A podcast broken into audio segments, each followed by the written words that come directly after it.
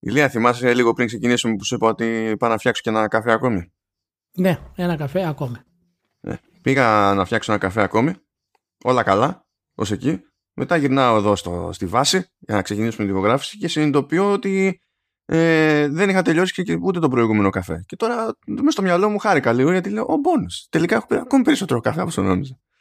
Επιτυχία. Α, μπράβο. Μ' αρέσει που λες ότι έφτιαξε τον καφέ επιτυχημένα, δεν υπήρχε κάποιο πρόβλημα. Και σκέφτομαι τι που να υπήρχε να φτιάξει τον καφέ, δηλαδή. Πού πάει να φτιάξει τον καφέ; Εντάξει, λέμε, τέλος πάντων. Πόσο επικίνδυνο να φτιάξει τον καφέ; Εντάξει, δηλαδή δεν ξέρω. Ποτέ, ποτέ δεν ξέρεις. Ειδικά εμένα ποτέ δεν ξέρεις. Τι μπορεί να πάει στραβά σε μια διαδικασία που δεν, δεν χωράει να πάει κάτι ιδιαίτερο στραβά. Αλλά εντάξει, OK. Okay. Ναι, ναι. Χαίρετε, χαίρετε. Καλώς ήρθατε στο Better Slice 132. Yeah. Ελπίζω να είστε όλοι καλά, όλοι να είστε super αγαπημένοι και πάντα με το καλύτερο. Όπα, όπα, όπα, όπα. Στη ζωή σας, ό,τι καλύτερο. Όπα, κόψε κάτι. Κόψε κάτι. Γιατί; Δηλαδή αυτό το αγαπημένο, τι το ήθελες τώρα; Όχι, όχι. Αγαπημένη, αγαπημένη, αγαπημένη. Λοιπόν, να σου πω, Μανώ, τι έγινε, ποιος πέθανε; Ε, ο Μίξ Θεοδωράκης και ο Matt Clip που η αλήθεια είναι ότι δεν ξέρω ποιο είναι το κανονικό όνομα του Matt Clip. Οπότε Α, τα, τους έχουμε στην ίδια πρόταση. Θα τους πούμε και θα, θα τα κάνουμε. Εντάξει, αφού πεθάνανε και οι δύο την ίδια μέρα και έγινε εντόρο. Ε, ποιοι, ποιοι πεθάνανε, ε, λέω, πεθάνανε αυτοί. Να γίνει άνθρωποι. Καλά να είναι, όπου είναι. Είναι όσοι... αυτό που είναι. Λοιπόν, ναι, να πούμε ότι πέθανε ο Μίξ Θεοδωράκη. Ε, όσοι πραγματικά προσποιούνται ότι ξέρουν ποιος είναι στα social media, με κάποια copy-paste post μπορούν να κάνουν από το Facebook, ε, ή ξέρουν τις πληροφορίες ότι ξέρεις, έχει γράψει μουσική ας πούμε, για το Action ST, έχουν δει τρία βίντεο στο YouTube. Κάντε ένα κόπο να ψάξετε πραγματικά την ιστορία του και την πορεία του ολόκληρη και το έργο του, ε, γιατί είναι από τους μεγαλύτερους καλλιτέχνες του προηγούμενου αιώνα, στον κόσμο, όχι μόνο στην Ελλάδα, και είναι πάρα πολύ σημαντική προσωπικότητα για το πώς έχει διευρυνθεί η ποίηση, η ποίηση στην ελληνική pop κουλτούρα. Και σας το λέω αυτό γιατί, γιατί πολλοί κόσμος δεν το ξέρει αυτό. Ε, ή, ή μάλλον νομίζω ότι έτσι είναι όλα τα πράγματα. Είναι ελάχιστες οι χώρες που έχουν ποίηση στην καθημερινότητά τους, στα τραγούδια τους. Είναι ελάχιστες οι χώρες που χρησιμοποιούν ποιητές για να τους έχουν στα τραγούδια όπως κάνουμε εμείς, ξέρω εγώ. Και να τραγουδάμε όλοι μαζί, ας πούμε, στις συναυλίες κτλ. Είναι πολύ λίγες οι χώρες αυτές που το κάνουν αυτό το πράγμα. Και η Ελλάδα είναι μία από αυτές. Και μέρος αυτού ήταν ο Μίξο Θεοδωράκη. Λοιπόν, δεν θα κάνουμε κάποια μεγάλη ανάλυση για το Μίξο Θεοδωράκη, γιατί δεν θα προσποιηθούμε ότι είμαστε ειδικοί για τέτοια θέματα. Όχι, απλά να πω για την Αλλά... ιστορία, επειδή έκανα χτες ένα κόπο να δω και, και καλά, ξέρεις, έστω μια λίστα με το σύνολο του, του έργου. Ε, ήταν, ε, ειδικά κάποιες δεκαετίες, ήταν, ξέρω εγώ, παντού. Δηλαδή έχει κάνει συμφωνικό έργο, έχει κάνει μουσική δωματίου, έχει κάνει τορατόρια, έχει κάνει μπαλέτα, έχει κάνει. Ναι. Ήταν. παντού, ε, παντού. Ναι, και, και η πολιτιστική του κληρονομιά για την Ευρώπη δεν είναι απλά το έργο του με την ε, απλή έννοια. Είναι αυτό που, που είπα πριν. Είναι ότι έφερε σε μία χώρα στην pop κουλτούρα της την ποίηση. Και αυτό έχει επηρεάσει πάρα πολλές γενιές Ελλήνων. Μπορεί να μην τις έχει επηρεάσει όλους στον βαθμό που θα θέλαμε, αλλά υπάρχει μέσα από συνείδητό μας. Και πλέον ακόμα και τα νεότερα παιδιά που μπορεί να είναι ξέρω, 20 χρονών, 25 χρονών και προφανώς δεν έχουν καταλάβει, δεν, ξέρουν, δεν έχουν συλλάβει τι είναι για τέτοιου είδους καλλιτέχνες, γιατί δεν έχουμε τέτοιου είδους καλλιτέχνες αυτή τη στιγμή στην Ελλάδα. Κάντε ένα κόπο και ψάξτε να δείτε τι είναι, γιατί θα σας δώσει και πολύ, ε, και, και πολύ καλή εικόνα για τις συνθήκες που διαμορφώνονται τους καλλιτέχνες. Ε, οπότε, thank you, Mickey, και να είσαι καλά, όπου κι αν είσαι. Φαντάζομαι στα social αρχίσανε να θυμούνται το τελευταίο λόγο που είχε βγάλει και είχαν τσιτώσει τότε. Ναι, ήταν ναι, σε ναι, πορεία ναι, και τέτοια. Ε, καλά. Προ, ναι, προβλέψε, έχουν, προβλέψε. έχουν τέτοια. Υπάρχουν τα κλασικά Facebook posts για τη σημασία του Μίκη Θοδωράκη, ξέρω εγώ, και τα οποία είναι τρει-τέσσερι παράγραφοι με απίστευτες γενικότητες της χαζομάρας του. Βοήθησε την κουλτούρα μας και άλλαξε τον τρόπο που βλέπουμε και σήμερα έχει καταστραφεί αυτή η χώρα ε, και όλες αυτές οι φαμαρολογίες ε, και απλά πηγαίνετε, ψάξτε ορισμένες ωραίες πηγές για να βρείτε το έργο του, του Μίκη γενικότερα και, τη, και την πορεία του. Παράλληλα πέθανε και ο Ματ Κλιπ. Yep, yep. Ο Ματ Κλιπ είναι τράπερ, ήταν τράπερ μάλλον, ε. Ναι, ναι, τράπερ. Ε, ε, εχθές, ήταν η πρώτη φορά που ε, πέρασε μπροστά από τα μάτια μου η, η έννοια του τράπερ. Δεν είχα κάνει ποτέ τον κόπο να δω. Και από χτες μέχρι σήμερα που, που γράφουμε την έχω ξεχάσει ήδη. Απλά δεν είναι, δεν είναι το κομμάτι μου, ρε παιδί μου αυτό. Δεν, Ναι, όχι, δεν είναι, δεν είναι και της ηλικίας μας αυτό το, το στυλ. Ε, θέλω να πω κάτι γιατί το. Εντάξει, προσωπικά δεν έχω ακούσει τη μουσική του παρά μόνο σε διάφορα διαφημιστικά αν να τα δεις ενίοτε. Ε, αλλά ε, άκουσα πάρα πολλά σχόλια και διάβασα διάφορα σχόλια για το, ξέρεις, για το σεξιστικό του τρόπο που μιλάει, για το πώς προωθεί πρότυπα, περίεργα και ενάντια στις γυναίκες και όλα αυτά κτλ. Τα, τα οποία ναι, προφανώς ισχύουν στο βαθμό που μπορεί να ισχύουν σε κάποιο ράπερ που τραγουδάει κτλ. Ε, αλλά δημιούργησε μια ωραία συζήτηση ε, σε ένα post που έκανε ο φίλος ο Γιώργος Σέρεπας. Γεια σου Γιώργο. Ε, το οποίο μου έκανε εντύπωση γιατί μπήκε πολλοί κόσμος ε, μέσα, υποτίθεται έτσι ψαγμένοι οι άνθρωποι για να κάνουν κάποια ανάλυση για το τι συμβαίνει και γιατί αυτά που γράφει δημιουργούν ξέρεις, προβλήματα στους νέους και τα λοιπά. Και μου ήρθε εντύπωση διαβάζοντας όλο αυτό το... τις κλασικές συζητήσεις που κάνουμε συχνά για τα video games. Ότι ξέρεις τα βία video games προκαλούν ας πούμε βία. Και υπήρχε κόσμος σε αυτό το post του Γιώργου ο οποίος έκανε αναλύσει επί αναλύσεων ξέρω εγώ για το πώς η προσέγγιση ας πούμε του καλλιτέχνη παραδείγματος χάρη ε, και οι στίχοι που γράφει οι οποίοι είναι, είναι τραγικοί ορισμένες φορές όσον αφορά στις γυναίκες είναι καθαρά σεξιστικοί ας πούμε και ε, μειωτικοί ε, ότι ξέρεις διδάσκει στα παιδιά να είναι έτσι και τα λοιπά. Ε, και έγινε μια ωραία συζήτηση εκεί χοντρικά. Ο περισσότερος κόσμος βέβαια δεν έλεγε κάποια ουσία πράγματα παρά μόνο αυτά που πίστευε αυτός. Ε, και διάβασα κάτι εξής ωραία. Το πρώτο ήταν αυτό που σου είπα, ότι γενικά όταν ένας καλλιτέχνης δημιουργεί και τραγουδάει έτσι, πάει να πει ότι ε, θα γεννήσει σεξιστές και προβληματικούς ε, και μάλιστα ο, ο πόστερ που έγραφε αυτό το πράγμα είπε ότι δεν είναι το ίδιο όπως ε, όταν ας πούμε κάποιος ε, είναι ε, κατά του συστήματος μέσω της punk και πάει και σπάει ένα μαγαζί που είναι μέρος του συστήματος. Το οποίο αυτό είναι, είναι πιο αποδεκτό από το να τραγουδήσει κάποιος σεξιστικά στο, στο θέμα της ε, κοινωνικής ας πούμε κουλτούρας μας. Το άλλο ήταν ε, ότι ε, μία άλλη πόστερ έγραφε για το πώς ε, ε, τα νέα παιδιά ας πούμε ξέρουν τι λένε και έφερε για παράδειγμα μία συζήτηση που είχε με την κόρη της ας πούμε και η κόρη της έλεγε ότι η στίχη αυτή είναι σεξιστική και απαράδεκτη κτλ. Ε, το οποίο ναι είναι σωστό αυτό αλλά έλεγε ότι από τη στιγμή που το λέει ισχύει. Γιατί ξέρει τι λέει η μικρή, το μικρό αυτό κορίτσι. Και δεν υπάρχει. Κάτσε περίμενα από τη στιγμή που, από τη στιγμή που το λέει. από, τη στιγμή που το λέει από, τη στιγμή που το λέει η κόρη, που είναι της ηλικίας του τράπερ, ναι. το, το στυλ της μουσικής, πάει να πει ότι η μουσική αυτή είναι άθλια, απαράδεκτη κτλ. Τέλος. Γιατί αυτή ξέρει, είναι της ηλικίας. OK. Okay. Συγγνώμη, συγγνώμη, επειδή έκανες, προλόγησε αυτή τη συζήτηση που έγινε σε αυτό το post ως ωραία συζήτηση. Μέχρι στιγμής αποτυγχάνω. ναι, ε, ήταν ωραία γιατί δεν υπήρχαν επιθέσεις και τα λοιπά. Ήταν απλά απόψεις. Και αυτό δεν το, δεν το συναντά στο Ιντερνετ εύκολα. Οπότε okay. πρέπει να είναι ωραία. Ήταν ωραίες απόψεις, οι οποίες ε, και ευγενικές μεταξύ των ε, συμμετεχόντων ήταν ωραία συζήτηση. Ε, και το τρίτο σημείο ήταν κατά πόσο ε, μπορούμε να πούμε ότι δεν θα δώσουμε σημασία αυτό το είπε, το έγραφε και ο, και ο Γιώργος δεν θα δώσουμε σημασία σε κάτι τέτοιο άρα δεν θα μας επηρεάσει. Λέμε απλά όχι πήγε και και θέλω να σε ρωτήσω δηλαδή σε αυτό το πράγμα. Είναι μπορούμε να πούμε ότι επειδή κάποιος ε, είναι σεξιστής ή μειώνει τους ανθρώπους μέσα από τους στίχους του ας πούμε μουσικά. Ε, είναι διαφορετικό από το κάποιος να ενστερνίζεται ε, κάποια ιδεολογική ταυτότητα ξέρω εγώ όπως της punk ή οτιδήποτε άλλο και να πηγαίνει να σπάει μαγαζιά του συστήματος. Ε, τα πλούσια μαγαζιά ή να ζωγραφίσει σε τράπεζες ξέρω εγώ. Σε τεχνικό επίπεδο είναι διαφορετικό αλλά, ναι.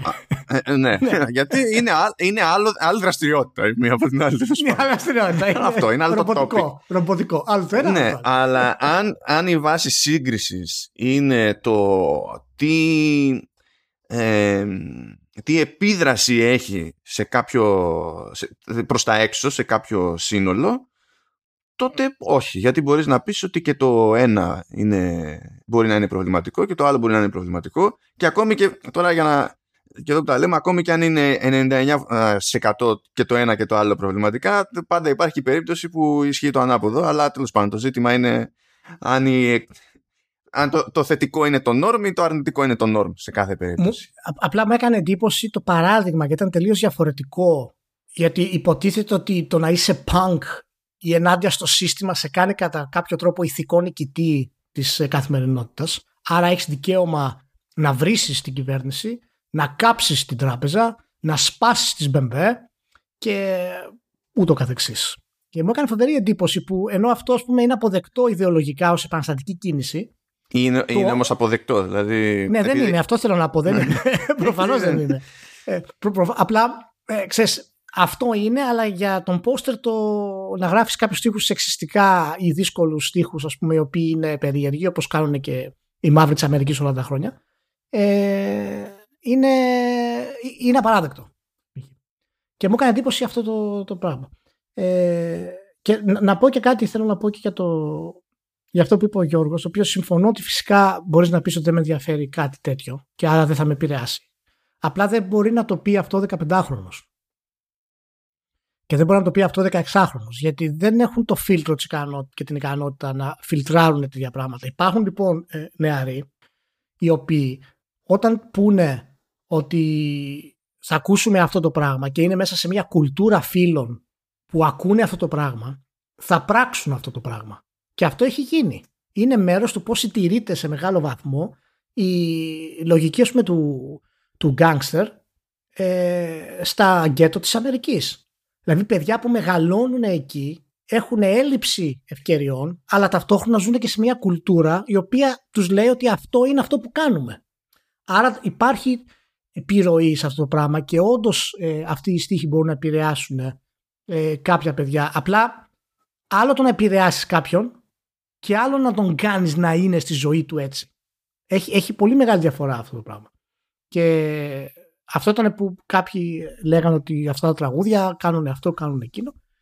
Ε, και ήταν, ξέρεις, μου έκανε εντύπωση γενικά η όλη αυτή πρεμούρα ας πούμε για τους, για τους στίχους αυτού του στυλ. Και αναρωτιόμουν, ξέρεις, πριν 15 χρόνια δεν θα υπήρχαν τέτοια παράπονα, γιατί προφανώς ήμασταν σε ένα περιβάλλον πολύ πιο σεξιστικό. Ε, αλλά εάν πάμε πίσω θα πρέπει να κυρώσουμε ας πούμε και τον Dr. Dre. Θα πρέπει να κυρώσουμε τους NWA. Θα πρέπει να κυρώσουμε ας πούμε τους Public Enemy. Θα πρέπει να κυρώσουμε το Snoop Doggy Dogg. Και θα έχει πολύ ενδιαφέρον να δούμε αν θα υπάρχει δεν κάνω σύγκριση τώρα του τράπερ με, τα ιερά τέρατα της μουσικής, έτσι, προφανώς. Ναι, okay. Απλά είναι, είναι αυτή η λεπτομέρεια, ρε παιδί μου, και ότι. Ε, και να το γυρίσω λίγο και να το πάω εν τέλει στο, στο video game αυτό το πράγμα. Είναι και αυτό που περνάμε πάρα πολύ εμείς ε, και έχουμε περάσει με τους γονείς της παλιάς γενιάς περισσότερο, αλλά και σήμερα σε μεγάλο βαθμό, ιδιαίτερα στην, ε, στην Ελλάδα. Ότι κοιτάξτε να δείτε, ε, εφόσον έχει βία, ξέρω εγώ, μπορεί να προκαλέσει βία στα παιδιά και πρέπει να είμαστε προσεκτικοί ε, και όλα τα συναφή. Δεν ισχύει αυτό, παιδιά. Δεν, μην, μην, μην τρέχετε να κάνετε υπερβολές ούτε στο ένα άκρο ούτε στο άλλο. Έτσι. Ε, για μένα είναι διαφορετικές περιπτώσεις αυτές. Γιατί όταν παίζεις ένα, σε ένα παιχνίδι, συνήθως η βία παρουσιάζεται ως κάτι φαν. Ε, με τον ένα με τον άλλο τρόπο στο, σε, σε κάποια είδη τέλος πάντων μουσική στίχων ή τα λοιπά ε, επειδή συνήθως το, ο, ο λόγος του, του καλλιτέχνη συνήθως ταυτίζεται με τον ίδιο τον καλλιτέχνη και πηγαίνει και λίγο πιο πολύ με, με lifestyle. Ε, το lifestyle ενώ τη ζωή που υποτίθεται ότι προβάλλει ο καλλιτέχνης ότι κάνει ή μπορεί να μην κάνει ανάλογα με το πώς το παίζει το PR ε, ε, μπορεί να ξεφύγει από το fun είναι κάτι που κάνω και περνάω την ώρα μου ξέρω εγώ και να φτάσει στο να είναι κάτι cool και κάτι που να λειτουργεί περισσότερο ως πρότυπο. Αλλιώς, όταν παίζεις ένα video game, δεν βλέπεις τι γίνεται στην οθόνη και λες να αυτό είναι πρότυπο για τη ζωή μου. Λες, ναι, ναι, για, για, ναι, ναι. Ε, απλά, απλά αναφέρομαι για το πώς προσεγγίζεις αυτά τα δύο θέματα. Και δεν πρέπει να τα προσεγγίσουμε με την ίδια ε, λογική. Δηλαδή, ναι, δεν πρέπει ναι. να λέμε ότι επειδή υπάρχει έκφραση αυτού του πράγματος, άρα θα έχουμε έκφραση του άλλου πράγματος και τη δημιουργία ενός άλλου πράγματος. Ε, αυτό δεν σημαίνει ότι ε, μπορείς να πεις ότι τέτοιου είδους ε, καλλιτέχνες, τέτοιου είδους τραγούδια, τέτοιου είδους στίχοι ε, πρέπει ας πούμε να τους αναδεικνύουμε. Από την άλλη όμως ε, δεν υπάρχει κανένας τρόπος στην ουσία να τους ε, περιορίσεις. Όχι, όχι. Ε, εκτός του ότι να, να προσπαθείς να εξελιχθείς ως κοινωνία γενικότερα. Ναι, και καλά κάνει και δεν υπάρχει τρόπος βασικά να τους περιορίσει. Γιατί αν έφτιαχνες ένα μηχανισμό, ας το πούμε έτσι, για να περιορίσεις αυτό, θα είχες ένα μηχανισμό που θα περιόριζε πολύ εύκολα και άλλα που δεν θα έπρεπε. Οπότε καλύτερα να μην. Καλύτερα να μην. Λοιπόν, αυτό ήταν μια εισαγωγή που θα να κάνουμε και προχωράμε. Προχωράμε, εντάξει. Καλώ ήρθατε. Βέρτε Slice, κάνω τριαλάδια. Ωραία, πάμε λοιπόν για ακόμη Relief. Πάμε για ακόμη Relief. Λοιπόν, αναγκαστικά το έτσι όπως τα κάνεις. Λοιπόν, ε, την περασμένη φορά υποτίθεται ότι κάναμε ένα έτσι σχόλιο και τα είχε βάψει λίγο μαύρα ο, ο Ηλίας για το, για το eFootball. Στο μεταξύ η Konami βγήκε και είπε ότι τέλος πάντων να έχω ένα roadmap ε, για το υπόλοιπο του έτους και για τις αρχές του 2022 για το περιεχόμενο που θα μπει στο, στο eFootball. Ε, και πρώτα θα βγει το eFootball για τις ε, κλασικές πλατφόρμες που ξέρουμε ότι έβγαινε πάντα το, το Pro και πιο μετά υποτίθεται ότι έρχεται η έκδοση για iOS και, και Android. Okay. όπου το λέγαμε και αυτό ότι, ότι έρχεται. Μου άρεσε η λεπτομέρεια το μεταξύ ότι η Football 2022 είναι το όνομα του season of content για το παιχνίδι. Γιατί το παιχνίδι είναι το eFootball προχωρώντας τέλος. Ναι. οπότε η ετήσια κυκλοφορία είναι στην ουσία content season πλέον. Κάπως έτσι πηγαίνει. Απλά τώρα που έχεις και μια λίστα μπροστά σου, λίγο για το πώς υποτίθεται ότι έρχονται τα πράγματα βάσει προγράμματος, ήμουν περίεργο να δω ε, αν αυτό επηρέαζε με, ε, με, κάποιο τρόπο τη γενική τέλος πάντων προσδοκία, παύλα εντύπωση που είχες στην προηγούμενη συζήτηση. Έχει κάποια από αυτά τα χαρακτηριστικά ε, που όντως ε, αξίζει να νομίζεις αλλάζουν στην ουσία την όλη στρατηγική της, ε, του e-football; Πιστεύεις; Την όλη στρατηγική όχι, δεν το λέω για τη στρατηγική. Απλά ε, ε, ότι ξεκινάει και είναι τρεις και ο κούκος, ξεκινάει και είναι τρεις και ο κούκος. Αλλά επειδή πλέον το παιχνίδι είναι στημένο με, αυτό το, με αυτή τη λογική, δεν πιστεύω ότι του χρόνου θα πει Α, η Football 2023 ξεκινάμε πάρα το 0. Και ότι πολλά από τα πράγματα που θα μπουν τώρα μέσα στο πρώτο εξάμεινο, ξέρω εγώ, ή το πρώτο έτος γενικά μετά την αλλαγή αυτή πλεύσης, ε, θα συντηρούνται, ξέρω εγώ, ή θα τροποποιούνται προχωρώντας. Ναι, και... ε, με, με μια μηχανή η οποία είναι κλειδωμένη μεταξύ κινητών και μεταξύ κονσολών, έτσι. Δηλαδή δεν θα πρέπει κάποια στιγμή να κάνουν και την αλλαγή της βάσης ε, του κώδικα. Άρα θα κάνουν και αλλαγή και στα events τα οποία θα έρχονται. Αλήθεια σου λέω, ε, εάν δεν ήταν ε, ξέρεις το, να μοιράζονται στην ουσία και τα κινητά, τα mobile ας πούμε, τις εκδόσεις, θα ήμουν πιο θετικός στην όλη κατάσταση. Ε, τώρα μέχρι να το δω τι θέλει να κάνει και πώς θα λειτουργούν αυτά τα updates και πώς θα βγαίνουν, γιατί μην ξεχνάμε ότι η Konami στα updates δεν είναι και, και από τις καλύτερες περιπτώσεις στη βιομηχανία.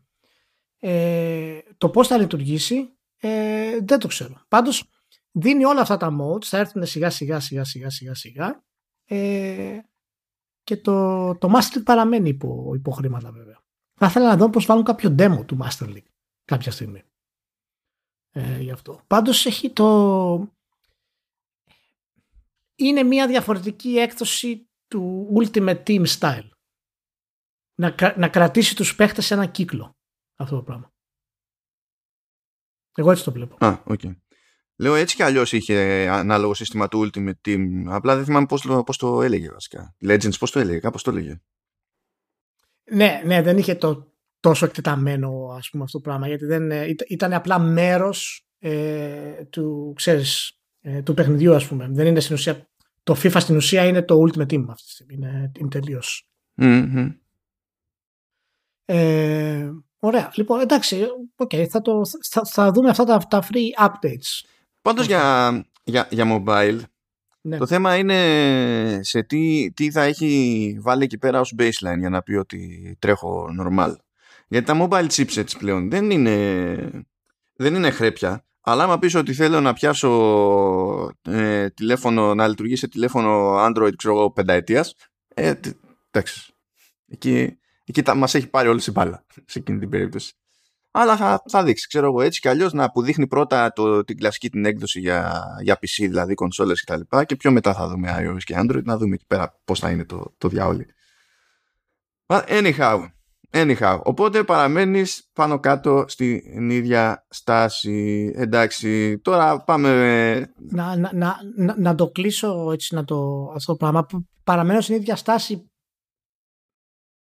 παραμένω στην ίδια στάση λόγω του ακόμα δεν μπορώ να καταλάβω το business plan ποιο είναι. Ε, και παραμένω στην ίδια στάση γιατί δεν έχω εμπιστοσύνη ε, στο, στον κώδικα ο οποίος χρησιμοποιείται αυτή τη στιγμή να μοιραστεί μεταξύ των, ε, των πλατφορμών των, των κινητών, πούμε, των mobiles κτλ. Το, το, τι, το τι limitations θα υπάρχουν, τι περιορισμοί θα υπάρχουν στο, στο παιχνίδι ας πούμε. OK, okay. θα δούμε. Λοιπόν, ε, έσκασε εκεί πέρα ένα post στο, στο blog του Xbox και το ναι. σημειώνω εδώ πέρα επειδή μου φαίνεται ότι είναι εξή τα σημεία των καιρών. Έσκασε ναι. blog post λοιπόν για τα Windows 11 και λέει Windows 11 the best Windows ever for gaming. Α, ωραίο. Το έχω δει και εγώ αυτό σε διάφορες περιοχές του ίντερνετ. Ε, ναι, η, πλάκα είναι καλά. Έτσι κι αλλιώς όταν είχε παρουσιάσει τα, τα Windows 11 είχε ολόκληρο κομμάτι ας πούμε, με Xbox branding και τα λοιπά και εστίασαν στο, στο μέρος του gaming. Ε, άσχετα τώρα με το τι έχει πάει στραβά από εκεί μέχρι τώρα με το hardware support και, και δεν συμμαζεύεται. Τώρα που υποτίθεται ότι βγήκε και ένα πλάνο για το πώς θα κυκλοφορήσει το, το λειτουργικό που θα είναι λίγο σε στάδια η φάση και κάποιες λειτουργίες θα λείπουν, θα έρθουν πιο μετά κτλ. Αυτά που είναι πιο έτοιμα στο, στο ξεκίνημα είναι τα κομμάτια που έχουν να κάνουν με το gaming και είναι πιο έτοιμα γιατί τα, έχουν κάνει ήδη τη δουλειά για, τη, για την part ε, του ναι. Xbox. Ε, ναι. Οπότε πέσει να είναι και εκτός από σημείο των καιρών να είναι και legit επιχείρημα το ότι αυτή τη στιγμή για το φθινόπωρο που έρχεται με τα δεδομένα που παίζουν ε, το πιο συγκλονιστικό επιχείρημα που υπάρχει για να κάνει κάποιος πιο γρήγορα άλμα σε Windows 11 μπορεί να είναι το gaming. Και λες τώρα κοίτα να δεις. Ναι, πάντως ε, ιστορικά πρέπει να πούμε ότι γενικά κάθε version των Windows τις περισσότερες φορές είναι καλύτερη για τα game. Δηλαδή ε, πάντα υπάρχει κάτι που προστίθεται στα Windows.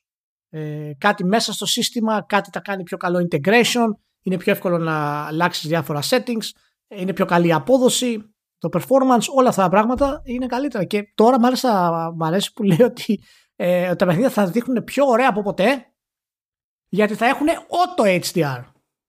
Δηλαδή μέχρι τώρα τα, τα Windows ούτε το κανονικό HDR μπορεί να λειτουργήσουν. Ναι, καλά, δεν το συζητάμε. Ναι, αυτό είναι μεγάλη βοήθεια και, το HDR. Και ε, auto HDR. Οπότε, OK. Okay. Okay. θα είναι ένα, ένα bonus. Απλά εύχομαι να, να μην είναι μόνο auto HDR, να λειτουργεί και το κανονικό HDR, έτσι.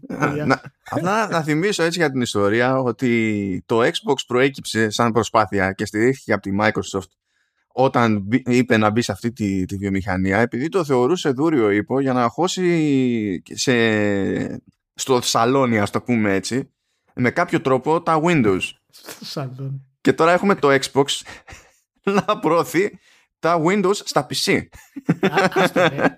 Λοιπόν, να σου πω εγώ μια θεωρία μου. Η Microsoft ποτέ δεν το έχει υπολογίσει αυτό το πράγμα. Η Microsoft πάντα ήθελε τα Windows να είναι η βάση όλων. Αλλά τα πήγε τόσο καλύτερα με το Xbox που το έχει αλλάξει τώρα. Το έχει κάνει ανάποδα. Χρησιμοποιεί το Xbox για να μπει με στα σπίτια σιγά σιγά. Θα το δεις αυτό. Έτσι είναι. Fun stuff, fun stuff. Έτσι, Ωραία. Ναι. Πάντως ούτως ή άλλως είναι καλά νέα για gamers, για PC gamers. Οπότε δεν υπάρχει κάτι, κάτι αρνητικό να πει για αυτό το πράγμα. Μπράβο.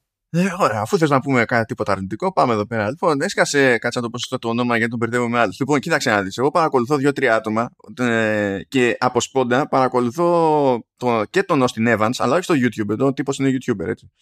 Ε, τυχαίνει να έχει ένα podcast με έναν άλλον που τα ακούω. Οπότε, εγώ από εκεί τον έχω μάθει, τον, τον Austin Evans. Ταυτόχρονα όμως, ξέρω έναν άλλον τύπο που είναι φωτογράφος και λέγεται Austin Mann.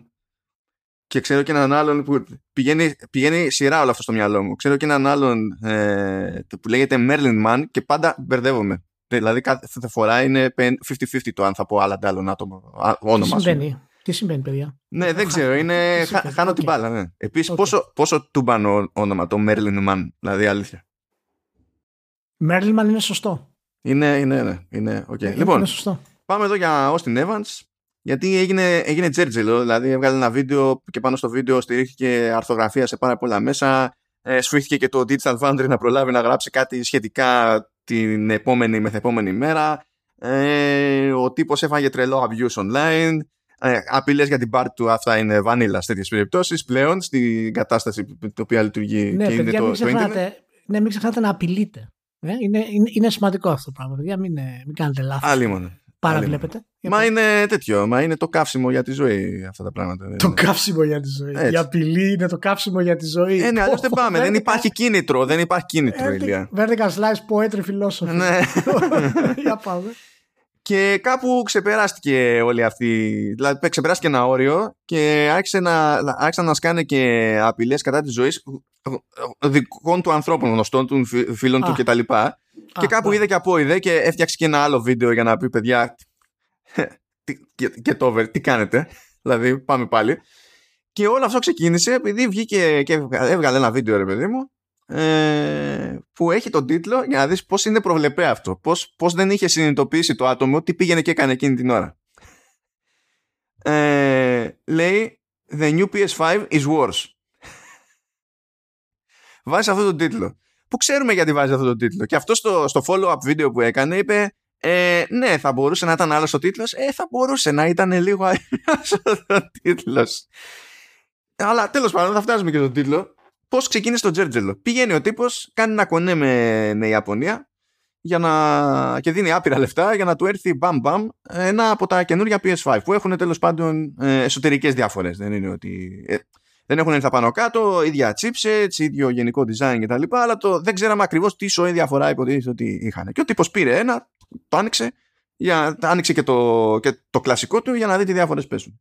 Και είδαν ότι η βασική διαφορά ήταν ότι έχει σχεδόν κοπεί ο χαλκός από τη ψύκτρα, την παθητική. Ε, έχει μειωθεί ο όγκος και το βάρος της παθητικής ψύκτρας και από εκεί είναι στην ουσία όλη η διαφορά στο βάρος γιατί είχαν βγει κάποια, ε, κάποια regulatory filings που δείχναν ότι το νέο μηχάνημα είναι περίπου 300 γραμμάρια ελαφρύτερο από το κλασικό ας πούμε και σχεδόν και τα 300 είναι από τη διαφορά αυτή στην ψύκτρα. Υπάρχει και μια διαφορά λίγο στο σχεδιασμό του ανεμιστήρα και that's it. Και σου λέει ρε παιδί μου ότι από τη στιγμή που δεν έχει αλλάξει κάτι άλλο, το chip είναι ίδιο, ε, τι, το τρόπο στον οποίο λειτουργεί το μηχάνημα κατά βάση είναι ίδιο κτλ. Μετράω εγώ ότι στην έξοδο του αέρα ε, ο αέρας που βγαίνει είναι πιο θερμός πλέον, είναι ξέρω εγώ 3 βαθμοί Κελσίου πιο, 3 βαθμούς Κελσίου πιο πάνω. Και εφόσον όλα τα υπόλοιπα είναι σταθερά, εγώ θεωρώ ότι αυτό κάνει το νέο revision του PS5 χειρότερο. Και ήρθε το τέλος, καταλαβαίνεις. Γιατί, Τέλος. The end. γιατί τα φανμπόγια παραμονεύουν. Βγαίνουν και, τα, βγαίνουν και διάφορα media μετά ε, να πατήσουν πάνω στο βίντεο. Βγήκε το Ars Technica, βγήκε το Extreme Tech, βγήκε το, το Digital Foundry μέσω του Eurogamer και τα λοιπά και λέει ναι ξέρω εγώ ok το ότι έχει υψηλότερη θερμοκρασία στην, εκ- ο αέρας στην εξαγωγή του δεν σημαίνει δεν και καλά ότι υπερθυμαίνεται το, το μηχάνημα. Μπορεί τέλος πάντων το, η αποτελεσματικότητα της νέας σχεδίαση να είναι άλλη και να εξάγεται περισσότερο θερμός αέρας πιο γρήγορα προς τα έξω. Το οποίο θεωρητικά μπορεί και να παίζει, ρε παιδί μου, υπό συνθήκη κτλ. Αν και δεν ακούγεται super duper πιθανό, γιατί πάλι έχεις να κάνεις με τα ίδια chipsets, ίδιες καταναλώσεις, ίδια. Δηλαδή, οκ. Το πιο λογικό στην όλη φάση είναι ότι αυτό έγινε από την πλευρά της Sony και για να ρίξει το κόστος. Καλά, αυτό είναι, είναι σίγουρο ότι έτσι έριξε το κόστος. Αλλά ενδεχομένως να είναι και πιο εύκολο να κατασκευάσει μηχανήματα και να γλιτώνει από ό- ό,τι μπορεί να γλιτώσει από τις άπειρες ελλείψεις που παίζουν σε όλα τα μέτωπα. Που δεν είναι περίεργο να το κάνει αυτό μια εταιρεία έτσι κι αλλιώς. Αλλά τα φανμπόγια δεν μπορούσαν να το αντιμετωπίσουν αυτό, δεν μπορούσαν να το δεχτούν και έγινε ο κακός ο χαμός. Και ο- δεν ξέρει και κανένας κάτι άλλο να πει. Δηλαδή δεν έχει προλάβει κάποιος άλλος να κάνει δοκιμή. Γιατί για να βγει τε- γενικό συμπέρασμα στα αλήθεια τώρα για αυτή τη φάση, για το αν υπάρχει τέλος πάντων κάτι που να είναι πιο off πέρα από το, τη θερμοκρασία στην εξαγωγή του αέρα, πρέπει κάποιος να έχει την ευκαιρία να μετρήσει ποια είναι η θερμοκρασία στο chip πάνω σε φόρτο, ξέρω εγώ, και να μετρήσει και άλλα πράγματα. Αλλά το θέμα δεν είναι αυτό. Το θέμα είναι ότι Εντάξει, ξεκινάει ο τύπος, λες με αυτόν τον τίτλο θα την πάθαινες. Δηλαδή, και να έλε... τίποτα να μην έλεγες, να έλεγες τα καλύτερα για το PS5, επειδή θα δει και ο άλλος τον τίτλο και μπορεί να μην δει καν το βίντεο, πάλι θα φας καντήλια, είναι σίγουρο. Γιατί μιλάμε τώρα για το Sony fanboys. Άλλο level. Πλέον. Αλλά είδα και το απαντητικό το, το βίντεο που λέει παιδιά έτσι και έτσι και τα λοιπά και δεν γίνεται με αυτό το, το abuse και ξεκολλάτε και στην τελική για μια κονσόλα μιλάμε. Ε, είπε ότι εντωμεταξύ δεν αλλάζει τη θέση του καθόλου γιατί εξακολουθεί και το πιστεύει αυτό το πράγμα. Και για μένα το ότι προσπαθεί να κάνει κάτι πιο cheap και να γλιτώσει από υλικά κτλ. Για μένα είναι χειρότερο. Τι να γίνει, ξέρω εγώ. Okay. Αλλά έφτασε σε ένα σημείο που λέει μίλησε και ο ίδιος για τον τίτλο. Και μίλησε και για το thumbnail. Γιατί τον κράζανε και για τον τίτλο, το The New PS5 is Worse, αλλά και για το thumbnail τέλος πάντων που ήταν φωτοσοπιά εμφανής. Η φωτοσοπιά έτσι δεν, ήταν, δεν προσπαθούσε να κοροϊδέψει κάποιον. Είναι απλά για να φαίνεται στη λίστα, να τραβάει το μάτι και να υπάρχει μια ελπίδα παραπάνω να κλικάρει ο άλλος στο βίντεο. Και σου λέει τώρα αυτός, παιδιά, κοιτάξτε να δείτε. Οι τίτλοι των βίντεο παίζουν σημαντικό ρόλο στο YouTube. Και πολύ σημαντικό ρόλο παίζουν λέει και τα thumbnails. Διότι αν δεν ξεκινήσει από νωρίς να τραβάει κλικς λέει ένα βίντεο, ο αλγόριθμος του YouTube σχεδόν το θάβει. Δηλαδή αν δεν ξεκινήσει καλά, ε, μπορεί να καταποντιστεί το βίντεο ως προς το σπρώξιμό του από τον αλγόριθμο και στην ουσία απλά αυτός που έχει βγάλει το βίντεο, εγώ στην προκειμένη, ε, να έχει χάσει το χρόνο του ε, στην παραγωγή αυτού του βίντεο. Να, να, να μην αξίζει τον κόπο. Και σύν της άλλης, αν κάνεις ένα έτσι που είναι περίπου, ας το πούμε, flop, όχι flop, να είναι κάτω από τα προβλεπέ νούμερα που περιμένεις όταν βγάζει ένα καινούριο βίντεο, αυτό επηρεάζει και τον τρόπο με τον οποίο σπρώχνονται τα υπόλοιπα σου βίντεο, άσχετα με το ότι αν έχουν, αν έχουν πάει καλά ή όχι, αλλά και τα επόμενά σου που έρχονται. Που για μένα αυτό ήταν το πιο σημαντικό στην όλη συζήτηση, διότι ναι, μεν ε, δεν έχει πει κατ' εμέ κάτι, κάτι τραγικό για το νέο εσωτερικό design τέλος πάντων, για τη νέα ψύκτρα κτλ. Ταυτόχρονα βέβαια έτσι σου λέει το άτομο ότι ναι, OK, okay, αλλά κατά μία έννοια επειδή κρέμομαι από έναν αλγόριθμο που, στον οποίο δεν κάνω εγώ κουμάντο πρέπει να προσπαθώ και, στο, και μέχρι ένα όριο ας το πούμε να προκαλώ. Ε, ναι, OK. Okay. Γιατί αυτό μας κάνει εντύπωση; Όχι, αυτό δεν μας κάνει εντύπωση. Αλλά αυτό, το, αυτό μου μένει εμένα και το επισημαίνω τώρα, διότι νομίζω ότι ενώ δεν μας κάνει εντύπωση, ταυτόχρονα το, το ξεχνάμε και συχνά. Και γι' αυτό το λόγο κατα, καταλήγει και τόσος κόσμος να τα παίρνει πολύ τοις μετρητοίς αυτά τα πράγματα. Ενώ στην πραγματικότητα χίλιες τέτοιες μπαρούφες γίνονται απλά επειδή ο, ας το πούμε, δημιουργός σε αυτή την περίπτωση ε, παλεύει με έναν αλγόριθμο. Ισχύει. Ισχύει.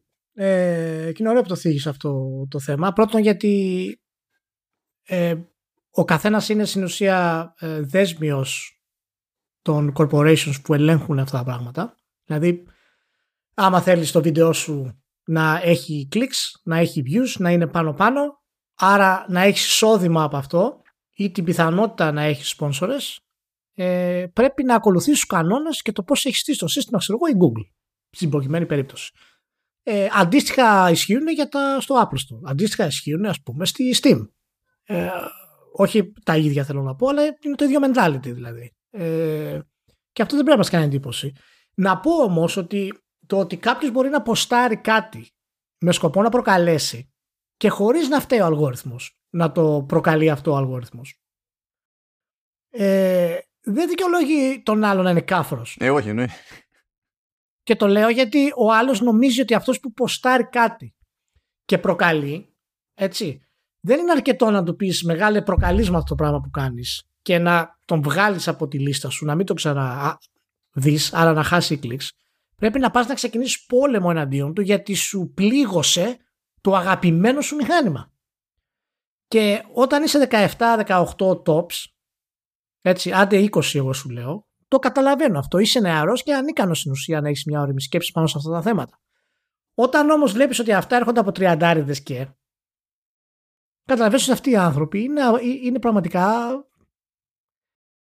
Εντάξει, δεν θέλω να χαιρετήσω τώρα γιατί μου λες να μην βρίζω. Αλλά είναι γενικά άνθρωποι οι οποίοι δεν μπορούν να, να ανταπεξέλθουν σε διάφορα κοινωνικά θέματα που αφορούν, ας πούμε, τη, ε, τη σωστή συμπεριφορά και την όρημη επιλογή, το τι θες να κάνεις. Και απλά γίνονται, ξέρεις, ε, fanboys και τα λοιπά. Αλλά ναι, είναι, είναι ωραίο αυτό που λες και, και πραγματικά θα ήταν ωραίο να μην... Δεν ξέρω τώρα, φαντάζομαι ότι και, και η Google για να έχει κάνει κάτι τέτοιο κάτι την εξυπηρετεί οικονομικά εν τέλει. Ε, βέβαια, γιατί αυτό, ε, αυτό ε, επηρεάζει το πόσο κοστίζουν και το πόσο σπρώχνονται οι όποιες διαφημίσεις. Ναι. Εννοείται, από εκεί Ναι. Οπότε αυτός ο συνδυασμός τώρα να πούμε ότι δεν πρέπει να γίνεται είναι και αυτό περίεργο, έτσι όπως είναι τα πράγματα δηλαδή.